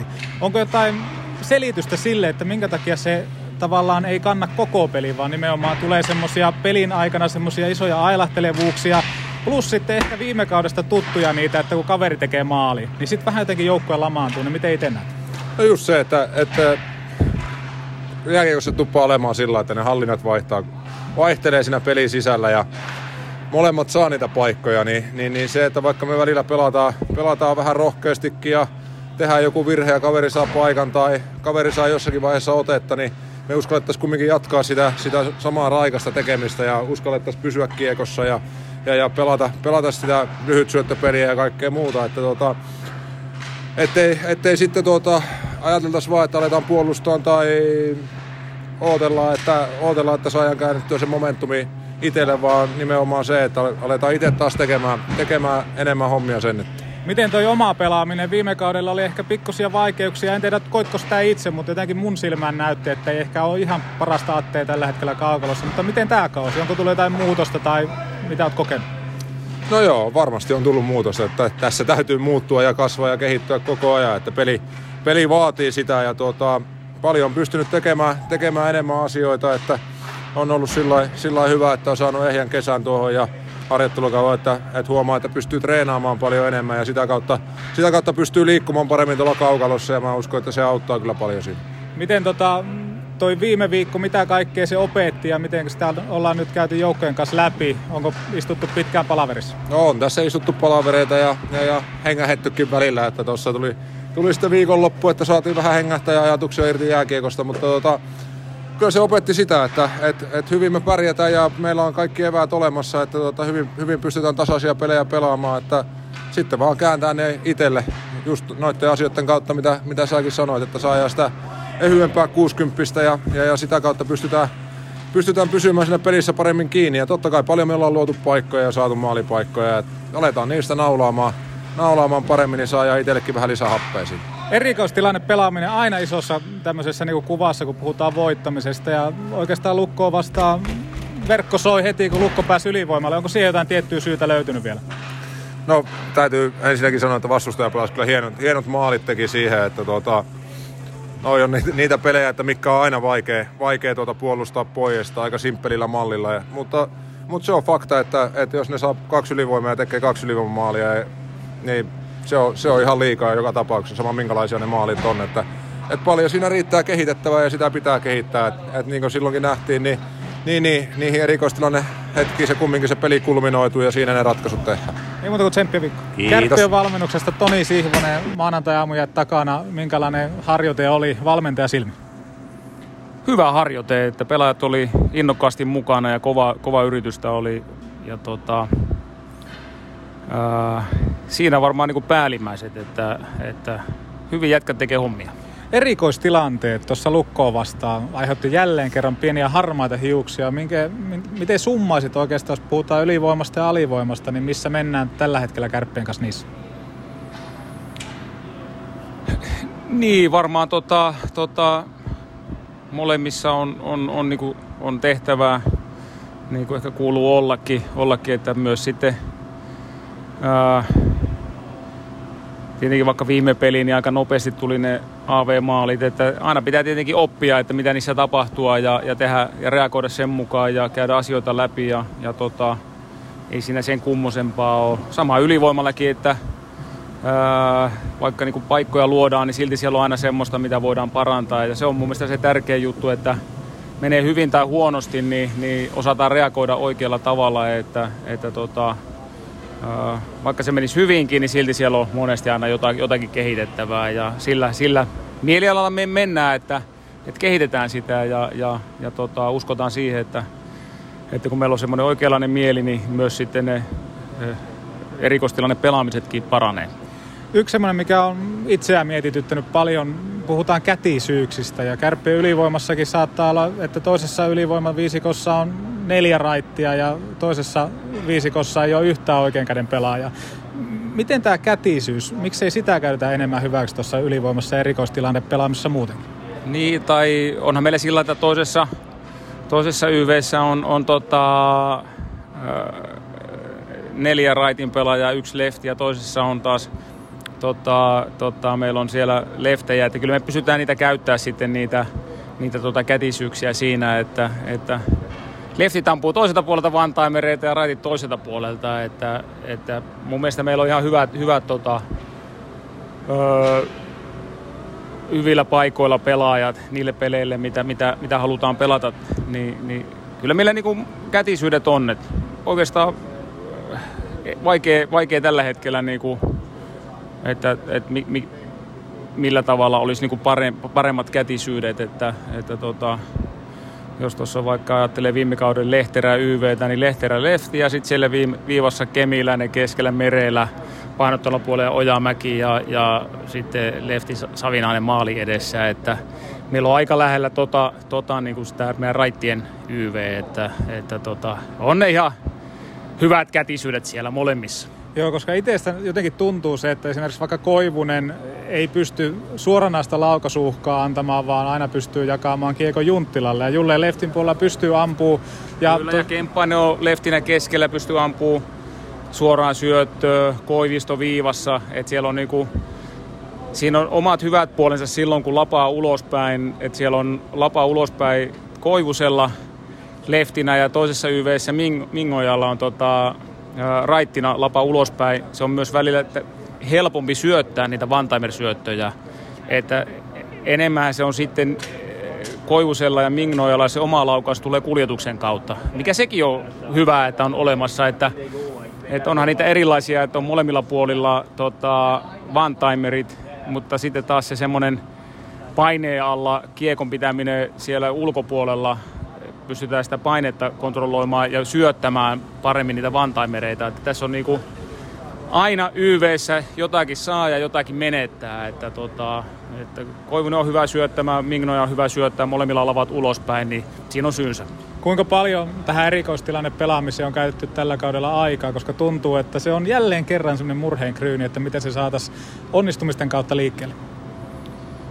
Niin, no varmaan niin kuin YV on ihan tarpeeksi luonut maalipaikkoja, että enemmän on ollut ehkä sitten sitä viimeistelystä, mutta mun mielestä siellä on hyvä meininki YV:llä, että ehkä enemmän huolestuttaa, jos ei maalipaikkoja tuu YV:llä tai siellä on jotenkin, että siitä ei tuu vaan mitään, että sillä tavalla itse siitä pelaamisesta ja maalipaikkojen luomisesta ei tarvitse olla huolissaan ja alivoima on aina semmoista, että siellä on vastustajalla yksi enemmän ja totta kai sitäkin niin kuin läpi kauden kaikki joukkueet aina kehittää ja tärkeintä on siinä, että jos siellä jotakin korjattavaa on, niin siihen tartutaan ja sitä parannetaan, mutta mun mielestä ei kannata tehdä siitä mitään isompaa numeroa, että 4 peliä pelattu sarjaa ja aika alkuvaiheessa ollaan vielä. Alkuvaiheessa ollaan, mutta jumbona, miten tätä on käsitelty joukkojen sisällä? No mun mielestä se on vähän samanlainen, että jos sitä numeroita aina tuijottaa, onko se sitten tuolla tulostaulu tai sarjasijoitus, niin ettei se ohjaa liikaa tekemistä, että ja me uskotaan siihen, että sitten kun me ollaan tarpeeksi hyviä ja pelataan, niin se tuloskin tulee sitten sen myötä. Että tämä on taas semmoinen, että mitä kautta lähestyy, että lähestyykö sitä sarjasijoituksen kautta vai lähestyykö sitä meidän pelaamisen kautta. Ja me uskotaan, että siihen pelaamiseen keskittymällä yksittäiseen vaihtoon, niin myös se tulos tulee. Tsemppiä, ei muuta kuin hyvää. Napataan tähän vielä myöskin Arttu Paaso maanantai-aamujaiden jälkeen. Just tuossa kuultiin, että mies pääsee tällä viikolla hyppäämään myöskin askiin ja nimenomaan kokoonpano rosterin mukaan peleihin. Joo, mukava päästä ekaa kertaa tälle liigapeliä pelaa, että siistiä. Hermeksessä nyt mestiskiekko, heitäs vähän sieltä, että minkälaisia oli kokemukset nyt kun sait minuutteja siellä alle? No tosi hyviä kokemuksia, sai vähän pelituntumaa ja sitten vauhikkaita pelejä oli Iisalmessa, apinapaine tuli koko ajan niska, että sai kyllä ihan täyden työpäivä siihenkin. Että. Sua on nyt, voi sanoa, että paljon odoteltu tähän kokoonpanoon mukaan ja se varmasti miehen mieltä lämmittää, että siellä fanienkin osalta niin on huudellaan jo vähän, että milloin Paaso kentällä ja nyt saat sitten sen näytön paikan tälle kautta. Joo, kyllähän tätä on odotettu tietenkin itsekin, että pääsee pelaamaan. Siistiä. Minkälainen tuossa Ahma, tietenkin jututti sua jo tuossa muutama viikko sitten, sulla on ollut intti muun muassa tässä nyt kesäaikana, niin minkälainen tämä itse asiassa sun kesä oli? No joo, vähän erilainen just ollut intisä kesä, että vähän semmoinen rikkonainen välillä, että välillä ei pystynyt reenaamaan, kun piti siellä ammuskella ja ryömiä metässä, mutta semmoista se on ja välillä ihan hyväkin sille, että pääsee vähän tuosta jääkiekosta irti, että sitähän se kesä on. Niin, se tietenkin varmasti rytmiä paljon muutti. Miten käytännössä, miten olet pystynyt kesäaikana tai miten se treenirytmi muuttui, kun oli kuitenkin se intti-arki? No niin kuin sanoin, niin vähän semmoinen rikkonainen välillä, että välillä just tuli semmoisia pätkiä, että ei voinut reenata, mutta sitten kun pystyi taas, niin siellä oli hyvin kyllä hoidettu se homma. Että niin miten se käytännössä siis meni, että se oli rikkonainen, rytmi muuttui, niin miten se tavallaan piti luoda se paletti kuitenkin käytännössä katsoa ihan uusiksi? No joo, siis... No niin kuin mä sanoin, niin se oli semmoinen rikkonainen, että piti aina uudestaan vähän aloittaa se reenaaminen, no. Että kun oltiin mutta en mä osaa sanoa miten muuten. Miten koet, että miten se on vaikuttanut tuo rikkonaisuus sitten suihin, että ootko kokenut, että tässä nyt syksyn alla niin äijä on siinä samassa tikissä mitä vaikka viime kaudella tähän mennessä? No kyllä mä uskon, että mä oon pystynyt reenaamaan kuitenkin, että ei se siinä. Vähän eri lailla, että joutunut vähän miettimään, että milloin ja miten reenaa. Että mutta kyllä mä uskon, että mä oon ihan samassa tikissä kuin viime vuonnakin. Minkälaiset ajatukset sulla ylipäänsä tuosta viime kaudesta? Tietenkin pelillä ja joukkueellisesti se meni, mutta sulle tuli varsinkin alkukaudesta, sait paljon hyvin peliaikaa ja pääsit murtautumaan kokoonpanoon. Niin mitä kaiken kaikkiaan maku tuosta viime kaudestakin sulla jäi? No, kyllä mulla jäi paskamaku niin kuin kaikilla, että kyllä me otettiin ihan erilaista kautta ja nyt on tietenkin uusi paikka ja uusi mahdollisuus ja kyllä me lähdetään parantamaan tälle kaudelle. No varmasti tietenkin näin, mutta jos mietit itse pelillisesti, niin sait niin kuin hyvää roolia varsinkin silloin syyskaudella ja oli niin kuin isoakin peliaikaa silloin tarjolla, niin miten se kasvatti sua pelaajana tuo viime kausi ja sen sama liigakokemus? No kyllä mä sain paljon kokemusta ja omasta mielestä pääsin itse uralla eteenpäin, että saa kehitettyä omaa peliä. Että siinä varmasti viime kaudella tuli paljonkin pyrähyksiä. Miten tämä intti muuten nyt sitten, se oli kesä, jatkuuko se vielä vai minkälainen systeemi? Ei, nyt on intti ohi, nyt keskitytään jääkiekkoon.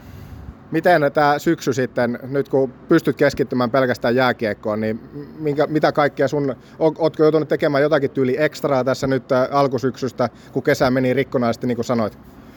No joo, totta kai yrittänyt päästä tähän mukaan jäällä, että ehkä vähän vähemmän jäätä, että yleensä käynyt kesäsi enemmän jäällä. Et siinä koittanut just ottaa näistä jäistä irti paljon. Mitä koet, että minkälaisia steppejä pelaajana on mennyt Arttu Paaso vaikka nyt sitten viime kaudesta eteenpäin? Minkälainen Paaso me nyt vaikka tällä viikolla tullaan näkemään tuolla kaukalossa? No, kyllä mä uskon, että mä oon samanlainen energinen itteni ja sitten ehkä vähän semmoista pientä viisautta voisi vaikka karttaa tässä kumminkin pari kautta jo liikaa päässyt jonkun verran pellaan, niin sitä. Avaa vähän, mitä se voisi tarkoittaa se, että pieni viisaus sinne mausteeksi lisää, niin mitä se sun kohdalla voi tarkoittaa? No en mä osaa sanoa. Ehkä vähän semmoiset uhkarohkeet syöttö tämmöiset niin pois. Tänään oli treeni, maanantai-treeni, keskiviikkona sitten ensimmäinen peli. Miltä tää joukkue tällä kaudella? Tietenkin vähän muutosta tullut viime kautiseen, 6 uutta jätkää. Minkälaisena koet tää joukkue, joka tällä hetkellä on kasassa? Kyllä mä tykkään just paljon vanhoja jätkiä tässä ja päästään uudestaan koittaa tälle kaudelle, niin mun mielestä tää on hyvä mahdollisuus meille ja mun mielestä meillä on hyvä porukka tuossa just, että noita samoja äijää ja hyviä äijää kaikki siinä. Niin. Pakistoa on muun muassa tullut varsinkin niin paljon uudistusta. No joo ja kyllä mä tykkään, Pinekin tullut tohon, niin hyvin mun mielestä tullut mukaan, että kyllä hyviä uudistuksiakin. Kiitos Arttu, ei muuta kuin tsemppiä nyt sitten pian sunkin osalta alkavaan kauteen. Kiitos. Kiitos. Perkulat kummaa jäi toisaalta. Petopodi. Tätä kuuntelee myös MC Torso. Kun lasi rikkoutuu, silloin suorantuu Oulun lasipalvelu.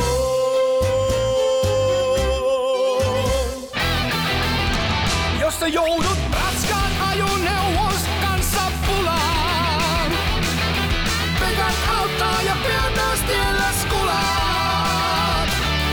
Oulusta tunnettu suomalainen, raskaan kaluston ammattilainen.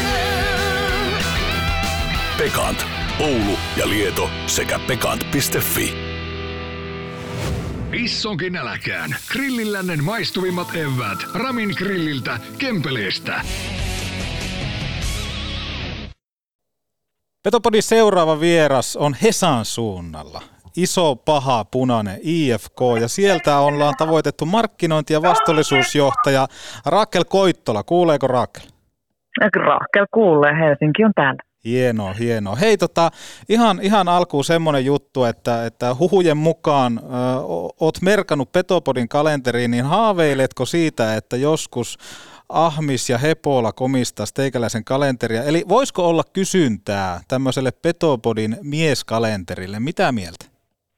Siis luonnollisesti. Ihan edustan varmasti kaikkia 100% teidän naiskuuntelijoista, niin me voidaan kyllä sanoa, että ehdottomasti halutaan tällainen. Tämä oli maksettu mainosta, ei voi olla mitään muuta kuin maksettu.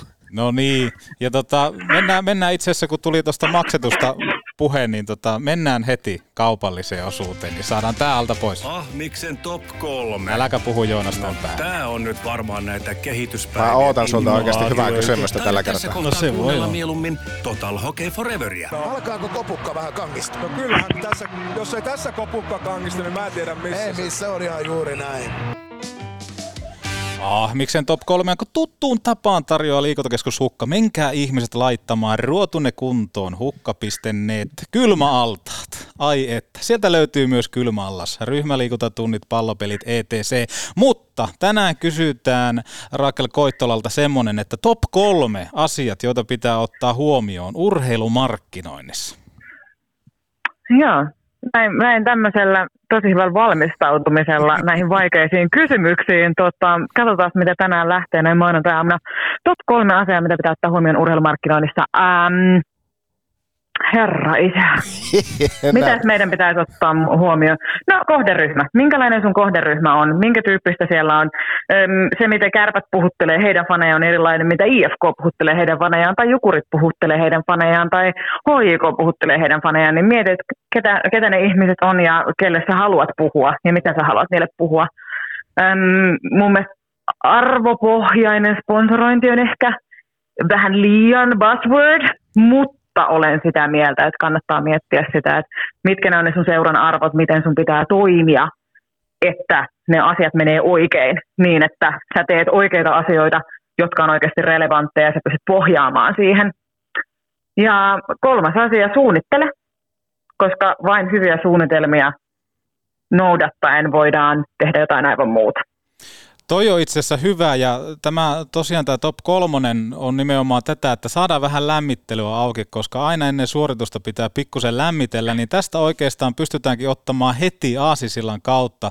Sanoit suunnittelun, niin täytyy kyllä hattua nostaa IFK:n markkinoinnille tästä, että lähditte tekemään sitten tämmöistä niin kuin alueellista pistotyötä, ja muun muassa Oulussakin kuultiin aika hieno mainos, jossa siis puhuteltiin alueella. Se ei ole aika hieno mainos, vaan se on todella. Ja muillekin alueille, niin hei, kerro vähän, mistä idea lähti tähän mestariteokseen? No itse asiassa me lähdettiin miettimään nimenomaan meidän arvojen kautta. Meillä oli sitä 25-vuotisjuhla viime vuonna, me haluttiin miettiä, että mihin me halutaan seuraavasta 25 vuotta viedä tätä hommaa. Meidän pointtina on aina ollut se, että IFK kuuluu kaikille, jotka kokee sen omakseen.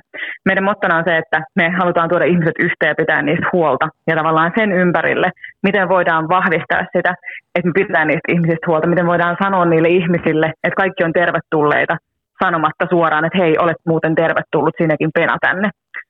Joten syntyi tämmöinen konsepti nimeltään Sydämeltään punaisille. Eli tämä tavallaan... Meillä on 3 eri aaltoa, eli aloitettiin sillä, että ollaan täällä stadissa, ja me tehtiin 12 eri kielellä Engum Altid. Eli kirjoitettiin, oli persiaa, ja oli viroa, ja oli suomea, ruotsia, englantia, espanjaa, koreaa. Eli näyttiin tosi paljon täällä pääkaupunkiseudulla ajatuksena, että nimenomaan Helsingissäkin esimerkiksi 10 vuoden päästä on 25% muita kuin suomen ruotsinkielisiä. Mehän ollaan kuitenkin ainoa iso kaupunki tässä maassa.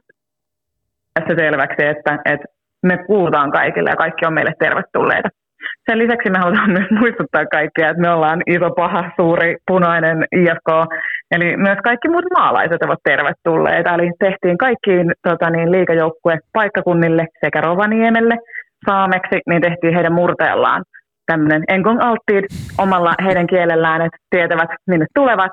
Ja sitten sen lisäksi tehtiin vielä tämmöinen radiomainoskampanja Turku, Tampere, Oulu, jossa haluttiin vielä herätellä kauppakeskuksissa ja radiossa ihmisiä siihen, että kausi alkaa ja taistelu jatkuu. Ja jokaisessa paikkakunnassa ne punaiset paidat sitten kuitenkin aika isosti aina näkyy, niin haluttiin myös heitä palvella. Tämä on ihan loistavaa ja se meni kyllä kerrasta nappiin. Koska ja tunteisiin. Koska mä rakastan sitä, kun tuolla tavalla hyvällä tavalla pikkusen tökitään. Nimenomaan tässäkin, että nimenomaan ymmärretään se, että jos me mietitään vaikka niinku Kärppien kautta, kun Kärpistähän puhutaan aina, että me ollaan puolen Suomen joukkue, mutta nimenomaan niin kuin IFKkin teki sen, että ei olla pelkästään pääkaupunkiseudulla, vaan nimenomaan nakataan jonnekin muualle. Ja mikä oikeastaan markkinoinnissahan tärkeintä on, että se herättää jotain tunteita, niin kuinka paljon olette saanut palautetta tämän kampiksen myötä? Paljon. Ollaan saatu tosi paljon hyvää palautetta. Meillä myös ehkä oli tavoitteena se, että me halutaan ottaa myös tavallaan haltuun se, että me halutaan olla kaikkia varten ja halutaan niin kuin, pitää huolta siitä, että me ollaan kaikille. Jääkiekon asema ei ole itsestäänselvä ja me halutaan myös olla etunenässä siinä mukana, että me halutaan mahdollistaa se, että jääkiekko on ykköslaji Suomessa vielä 10, 15 ja 100 vuoden päästä. Mutta jonkin verran tullut myös palautetta persiankielisistä, mistään muusta ei ole tullut kritiikkiä, mikä oli itselle ehkä vähän surullista huomata. Ei se ole ehkä ihan helppoa myöskään olla muun kuin suomenkielinen tässä maassa, niin siitä on tullut oikeastaan ainoana negatiivista palautetta, mutta sitten kun me ollaan avattu sitä konseptia, niin ihmiset on kyllä ymmärtänyt sen täysin, että miksi me haluttiin tehdä tämä. Mutta sitten taas toiselta puolelta me ollaan saatu tosi paljon positiivista palautetta, nimenomaan pääkaupunkiseudulta aivan ylivoimaisesti enemmän positiivista. Että ne on ehkä ne muutamat sitten yllättävät kommentit ollut, mutta sitten taas muualta Suomesta, niin sitten ollaan saatu aivan ihanaa palautetta, semmoista niin kuin hyvän mielen. Saako tässä podcastille se kiroilla? Saa. Semmoista sopivaa vittuilua, niin kuin sillä, että ihmiset arvostaa sitä tosi paljon, että me halutaan ottaa just sun jengi, me koetaan just se kalpa, me halutaan olla siellä Kuopiossa, me nähdään, että se Kuopio on meillekin tärkeä. Me halutaan niille vähän hyvää henkeä vittuilla, niin myös ne kuopiolaiset arvostaa sitä. Niin se on ollut kyllä tosi ihana. Ja esimerkiksi TikTokissa me laitettiin noi meidän sitten radiomainokset videoita, niin aika paljon on trendännyt. On ihan varmasti. Ja eikö sitä aina niin sanota, että vittuilu on välittämistä, että ehkä siinä mennään just tuohon. Ei kun sepä se. Mä oon itse kotoisin maalta ja meillä olisi pitänyt kannattaa Kärppiä tai Tapparaa siinä meidän pikkukylässä. Ja mä jostain syystä rakastin IFK:ta lapsesta asti, niin jotenkin, en mä tiedä. Mä halusin myös ehkä, tai jotenkin itselle se iski niin paljon, että me tehtiin noi maalaisjutut just sen takia, koska on hirveän ihana kokea, että kuuluu johonkin, vaikka sä et ois siellä päivittäin tai viikoittain tai edes kerran vuodessa, mutta siltä sä saat kuulua siihen yhteisöön, ja se oli mulle nuorempana hirveän tärkeää, niin musta oli ihana tavallaan antaa myös se niin kuin tilaisuus ja mahdollisuus myös kaikille muille. Minkälainen, Raakel, se sun polku sitten itse asiassa on ollut sieltä maalta urheilumarkkinointia IFK:hon? Kerro vähän kanssa siitä. No mä oon siis kotoisin Nurmosta. Mä oon kaksikielisestä kodista, eli isä on Etelä-Pohjanmaalta ja äiti on Kiuruvedeltä Savosta, niin puhun äidinkielellä savoa. Niin ymmärrätte varmaan, että on aika kovat taistelut ollut kotona. Mä oon muuttanut tosi aikaisessa vaiheessa Helsinkiin, niin pian kun sieltä on voinut lähteä. Ja mähän on teologian maisteri. Mä oon tutkinut uskonnon ja politiikan suhdetta Yhdysvalloissa ja yhteiskuntahistoriaa ja yleisvaltiootteja, ja musta pitää tutkia. Ja sitten jotain kävi. Mä olin eduskunnassa kansanedustaja-avustajan sijoisena hetken aikaa, ja sitten mä vähän päädyin vahingossa tekemään myyntiä. Ja sitten mä yksi päivä taisin, että mähän on ihan hyvä tässä myynnissä, ja soitin IFK:n silloiselle toimarille, että hei, mä tuun teille töihin, ja ne sanoin, että ok. Mä oon ollut siellä, ja sitten mä olin AKK:lla autourheilun parissa, rakennettiin Fly and Fin-brändiä, ja sitten mä oon ollut täällä IFK:ssa nyt muutaman vuoden jääkiekon puolella. Loistavuutta. Sä sanoit tuossa yhdessä kohtaa omassa puheenvuorossasi, että haluttiin, että se jääkiekko ei ole semmoinen itsestäänselvyys. Jotenkin tuntuu, että todella paljon ehkä se on sitä vanhaa maailmaa. Eli monessa seurassa ajatellaan vähän, että kyllä se peli, että porukka tulee, ja sitten vähän semmoista toivotaan, että porukka tulee hallille. Miten sä itse koet, että kuinka tärkeä muidenkin seurojen olisi nimenomaan panostaa tähän markkinointiin ja kaikkeen muuhunkin, että me saadaan heräteltyä ne ja nostettua ne perseet, että ne ei jää sinne kotisohvalle, vaan ne tulee sinne hallille?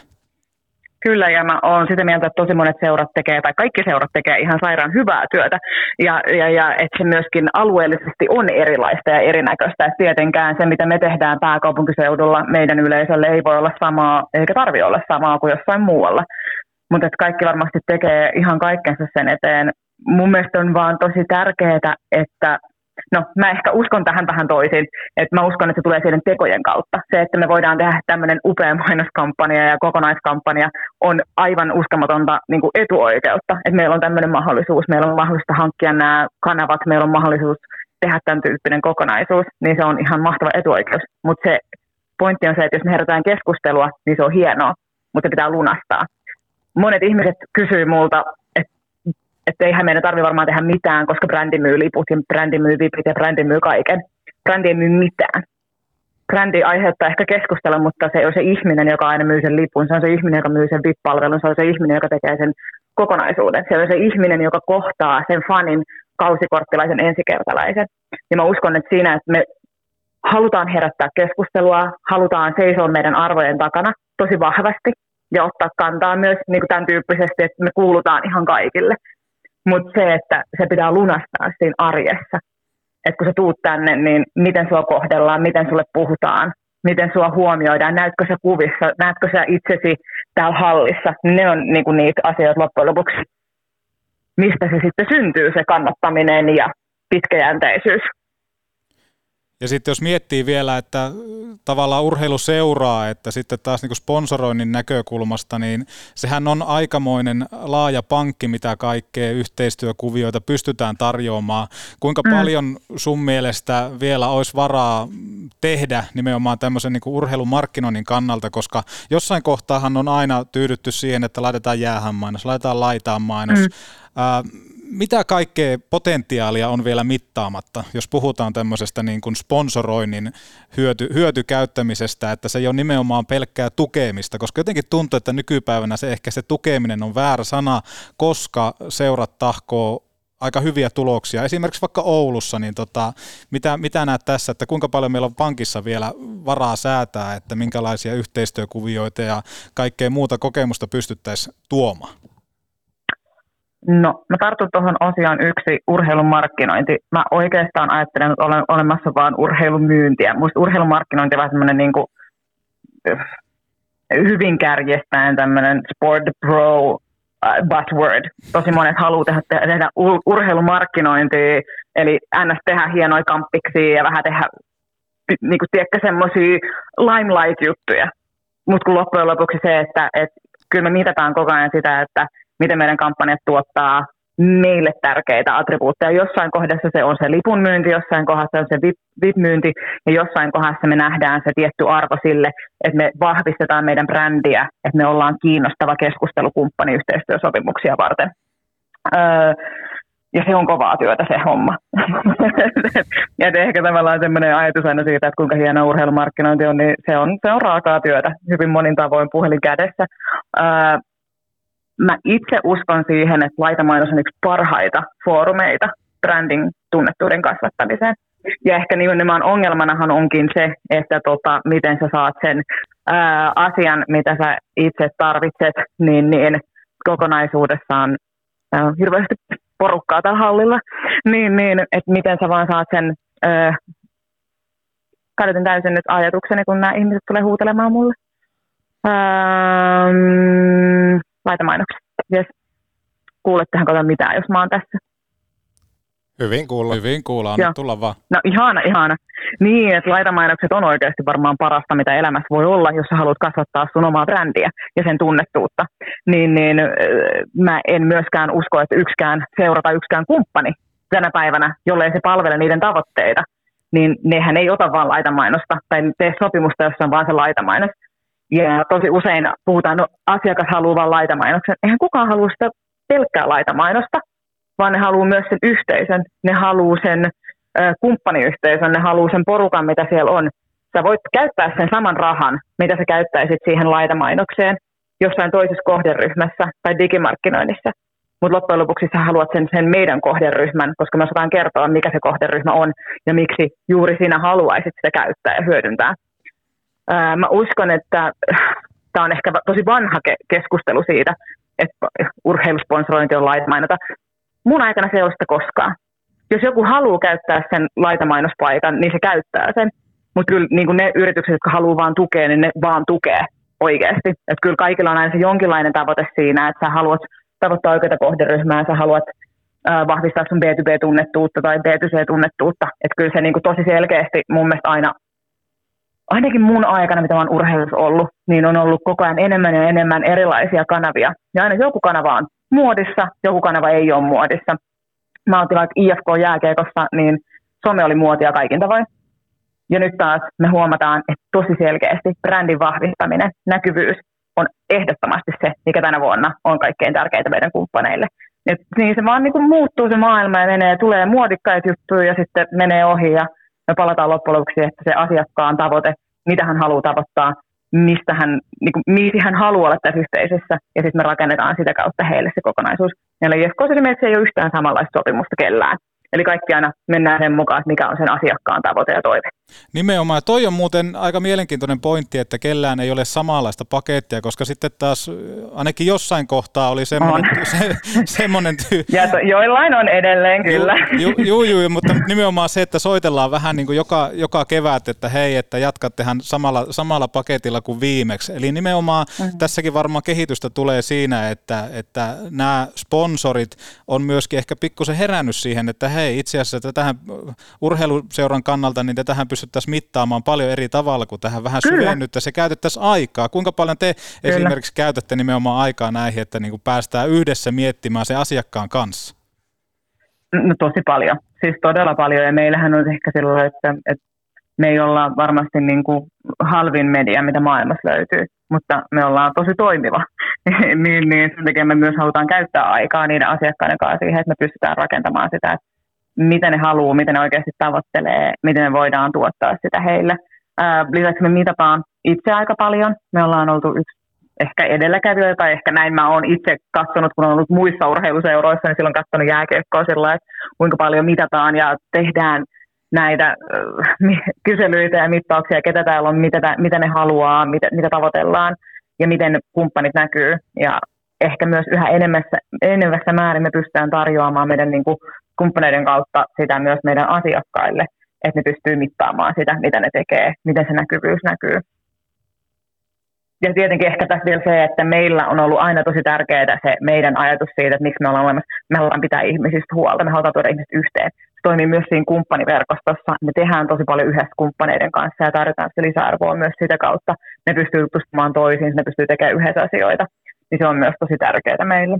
Joo, ja tämä niin kuin Oulussakin toimii sillä tavalla, että Kärpillä on tämmöinen niin sanottu ykkösketju, jossa siis on tietty ryhmä, ja se nyt on päivän selvää, että siinä on niin kuin paljon toimijoita mukana siitä syystä, että siitä on aina heille myöskin jotain hyötyä, eli nimenomaan pystytään verkostoitumaan, tehdään kauppaa sitten näiden ykkösketjun jäsenten välillä siinä omassa bisneksessä, mutta toisaalta kun puhutaan siitä, että tehdään yhdessä ja yhteisöllisyydestä, niin jotenkin se sitten näkyy myöskin siellä hallilla, että jotenkin ihasteltiin tuossa edellisessäkin jaksossa sitä, että 8200 ihmistä kotiavauksessa. Jos lähdetään markkinoimaan vaikka sitä peliä, niin kuinka paljon te siihen käytätte resursseja ja aikaa? No, meillä on siis tietenkin pelikohtainen markkinointi. Me käytetään digimarkkinointia ja sitten tietenkin sosiaalisen median markkinointikanavia hyödynnetään. Meillähän tietenkin tosi iso osa niin kun kumppaneista, niin heidän sopimuksiin sisältyy lippuja, niin lähinnä pidetään ihan huolta siitä, että asiakkaat käyttää ne liput. Just. Jos sulla on vaikka 50 lippua vuoden aikana henkilöstölle, niin et sä käytät ne varmasti, että sun asiakkaat tulee tai sun ihmiset tulee, niin ihan semmoista niin kun asiakkuuden hoitoa, niin sillä tavallaan pääsee tosi pitkälle. Ja sitten me tehdään tosi paljon teemotusta, että mitä tapahtuu milloinkin. Eka peli tietenkin, no kaikki päästöistökumppanit niin sanottiin, että hei nyt käyttäkää kaikkia lippujanne, että tervetuloa, kaikki katsoo uudistunut Nordis. Mutta sitten keskiviikkona meillä on vaikka junnuja ja junioriyhteisöä kutsutaan laajasti Helsingissä. Lauantaina on sitten lauantai-bileet, niin kun, et me teemotetaan tosi paljon, me tehdään erilaisia teemapelejä, onko erilaisia pelipaitoja tai onko stadilaisnaisurheilupäivää, seurapäivää, mitä vaan, eli me pystytään niin kuin tavallaan silloin valjastamaan myös oikeita asiakkaita siihen. Eli sitten meillä on vaikka perhepeli, niin tietyn tyyppiset asiakkaat me tiedetään, että niitä kiinnostaa ne perheet, niitä kiinnostaa, että niiden asiakkaissa tai niiden henkilökunnassa on perheitä. Tai sitten me tiedetään, että 1.12. HIFK-Kärpät, siellä on pakko olla, ketkä siellä on, mitä siellä tehdään. Että niin kuin me pyritään tosi pitkälle suunnittelemaan koko ajan sitä vuoden kulkua, että me ollaan kartalla siitä, että hei, nyt tämä asiakas voisi tehdä tämmöisen promon täällä, soitetaan sille, haluaisitko tehdä tämän tyyppisen jutun, hei, me voitaisiin tehdä tästä, niin ehkä sitä kautta se niin kuin tulee. No kuulostaa just tosi mahtavilta pointilta, just kun miettii sitä, että yleisömääriä kun ilmoitetaan liigassa, niin sitten aina monesti tulee se seuraava kysymys, että no paljonko siellä oli oikeasti sitten paikalla, että kun kausikortteja on myyty X määrää, että monesti tullaan just siihen, että yritysliput, ne vaan jää sitten valumaan, just mitä tuossa äsken kanssa sanoit, että kun yritysliput jää valumaan sinne kaappeihin, että siitä just ero, että se myöskin porukka ja jengi olisi oikeasti todentotta tulla niin kuin matseissa paikan päällä. Juuri näin. Ja sitten totta kai meilläkin vielä alkaa niin erilainen elämä 1.9., kun Red Events Restaurants alkoi hallinnoida tätä hallia. Eli meidän 100% on mistään tytäryhtiö. Et me ollaan siinä, kun tähän asti ollut varmaan ainoa jääkiekkoseura, joka tekee positiivista tulosta pelkästään urheilulla. Ja kuinka paljon on ollut eri lajeissa ja eri puolilla, niin se on aivan poikkeuksellista, että se on ollut mahdollista. Ja se on vaatinut niin kovaa työtä ja niin kovia kumppaneita siihen ympärille auttamaan ja tekemään sitä hommaa yhdessä. Ja nyt kun meillä on tämä ravintolatoiminta ja meillä on Red Event -tapahtuma, niin tuotantoyritys, niin me ollaan tosi erilaisessa tilanteessa. Et siinä vaiheessa niin kuin oikeasti, mitä enemmän meillä on täällä porukkaa, niin sitten ehkä markkinointipanostuksiakin kannattaa kasvattaa. Et mehän viime vuonna tehtiin jo se, että me kasvatettiin tosi paljon meidän digimarkkinoinnin budjettia, mikä johti siihen, että meillä oli aivan ylivoimaisen hyvä lipunmyynti. Huolimatta siitä, että meidän pelit ei välttämättä ollut ihan täydellisiä, niin se kyllä vaikuttaa siihen, että kun laitat rahaa, niin saat rahaa, aika usein menee niin. Kuinka iso porukka teillä kaiken kaikkiaan on sitten tuota markkinointia IFK:ssa tekemässä? Meillä on minä ja sitten meillä on viestintäpäällikkö Hyvärinen ja sitten on sosiaalisen median sisällöntuottaja, mikähän sisältöpäällikkö, anteeksi Kimi jo etukäteen, hyvä Kimi on siellä, niin täällä porukalla me vedetään niin kuin kaikki yhdessä. Kuinka paljon sulla on vielä haaveita, mitä et ole päässyt toteuttamaan? Kuinka paljon niitä on siellä korvan takana odottamassa? Hitto, kun tommonen peli tulisi tohon tai tommonen kamppis, koska jotainhan sieltä on kuitenkin tulossa, jos tämmöisiin suorituksiin on päästy jo tässä kohtaa, mitä vaikka tämä kauden alus, tämmöinen niin kuin paikallinen kampanja ja pikku tökkiminen. Mitä kaikkea sieltä voisi olla tulossa vielä? Katsotaan mitä kaikkea. Tämä kausihan on meillä enemmän sitä, että me pystytään, meillä on ehkä siis, mikä mun mielestä IFK:ssa on aina ollut jotenkin ihanaa, on ollut just se, että meillä on tietty suunnitelmallisuus, että meillä on mahdollisuus myös tehdä niitä ad hoc juttuja. Ja sulla on mahdollisuus lähteä tekemään niitä juttuja, ottaa vähän kiinni ja ottaa kantaa ja tehdä asioita. Niin semmoista varmasti nähdään tälläkin kaudella, mutta meillä on tulossa tämmöisiä heritage-pelejä, eli me eletään aika isosti IFK siitä, että me ollaan oltu tällaista 26 vuotta jo tänä vuonna, niin että meillä on ihan tosi kova historia, miten voidaan sitä niin kuin tuoda esiin. Toki me pelataan paljon lauantaisin, me siellä päästään tekemään ihan sairaankivoja juttuja perheiden kanssa, ja sitten meillä on se ihan älytön upea juttu, että meillä on paljon tämmöisiä toimijoita, jotka haluaa tehdä yhdessä meidän kanssa erilaisia teemapelejä ja lähteä tekemään. Esimerkiksi viime vuoden tehtiin Radio Rockin ja Rockfestin kanssa yhdessä tämmöinen asenneyhdistään peli, niin esimerkiksi se ollaan tekemässä tänäkin vuonna uudelleen. Että näistä kasvaa semmoisia isoja juttuja ja perinteitä, niin se on ihan sairaan mahtavaa. Ja ehkä tänä vuonna nähdään semmoinen, mitä ollaan pitkään odotettu, eli Koffin kanssa tehtiin useampi vuosi sitten tämmöinen Red Classic-peli, jossa oli sinfoniaorkesteri soittamassa, niin tänä vuonna ei ole sinfoniaorkesteri, mutta aivan sairaan upeat juttuja tulee 28.10. peliin, niin ehkä semmoisia odotan ainakin itse eniten.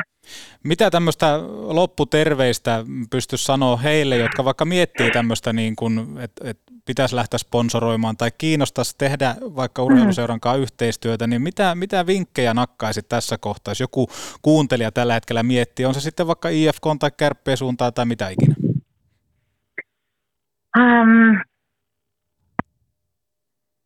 Myynnissä ehkä isoin juttu on se, että tunne sitouttaa, tunne liikuttaa ja tunne saa ihmiset tekemään asioita. Ja aika harvassa paikassa saat, kun urheilussa, erityisesti Suomessa jääkiekossa, niin sä et vaan saa niitä samalla lailla sitä tunnetta tuotua. Niin sen takia mun mielestä urheilu on aivan loistava kohde. Käyttää markkinointirahaa, käyttää virkistysrahaa, käyttää B2B-rahaa sinne, koska sä saat sitä isoa tunnetta, sä saat sitoutettua niitä yhteistyökumppaneita omias ja sä saat sitoutettua sitä yhteistyötä. Sä saat liitettyä siihen sun juttuun, sen ison tunteen. Me tehtiin viime vuonna meidän kadon autuskampanja, eli Riemoja ja pettymyksiä, vasta 125 vuotta. Ja mun mielestä se kuvaa täydellisesti sitä, miksi sun pitää olla mukana urheilussa. Koska se, että mikään ei yhdistä niin paljon kuin voitot. Mutta mikään ei myöskään yhdistä niin paljon ja tuo ihmisiä yhteen kuin ne häviöt, kun ne koetaan yhdessä. Ja mä uskon, että sen takia urheilun kanssa yhteistyötä tekeminen on niin nerokas tapa tehdä omaa brändiä tunnetuksi, koska sä saat liitettyä sen ison tunteen siihen mukaan. Ja ehkä vielä se, että sen ei tarvitse olla iso, se voi olla pientä, sä voit aloittaa pienestä, sä voit aloittaa sairaan isosta.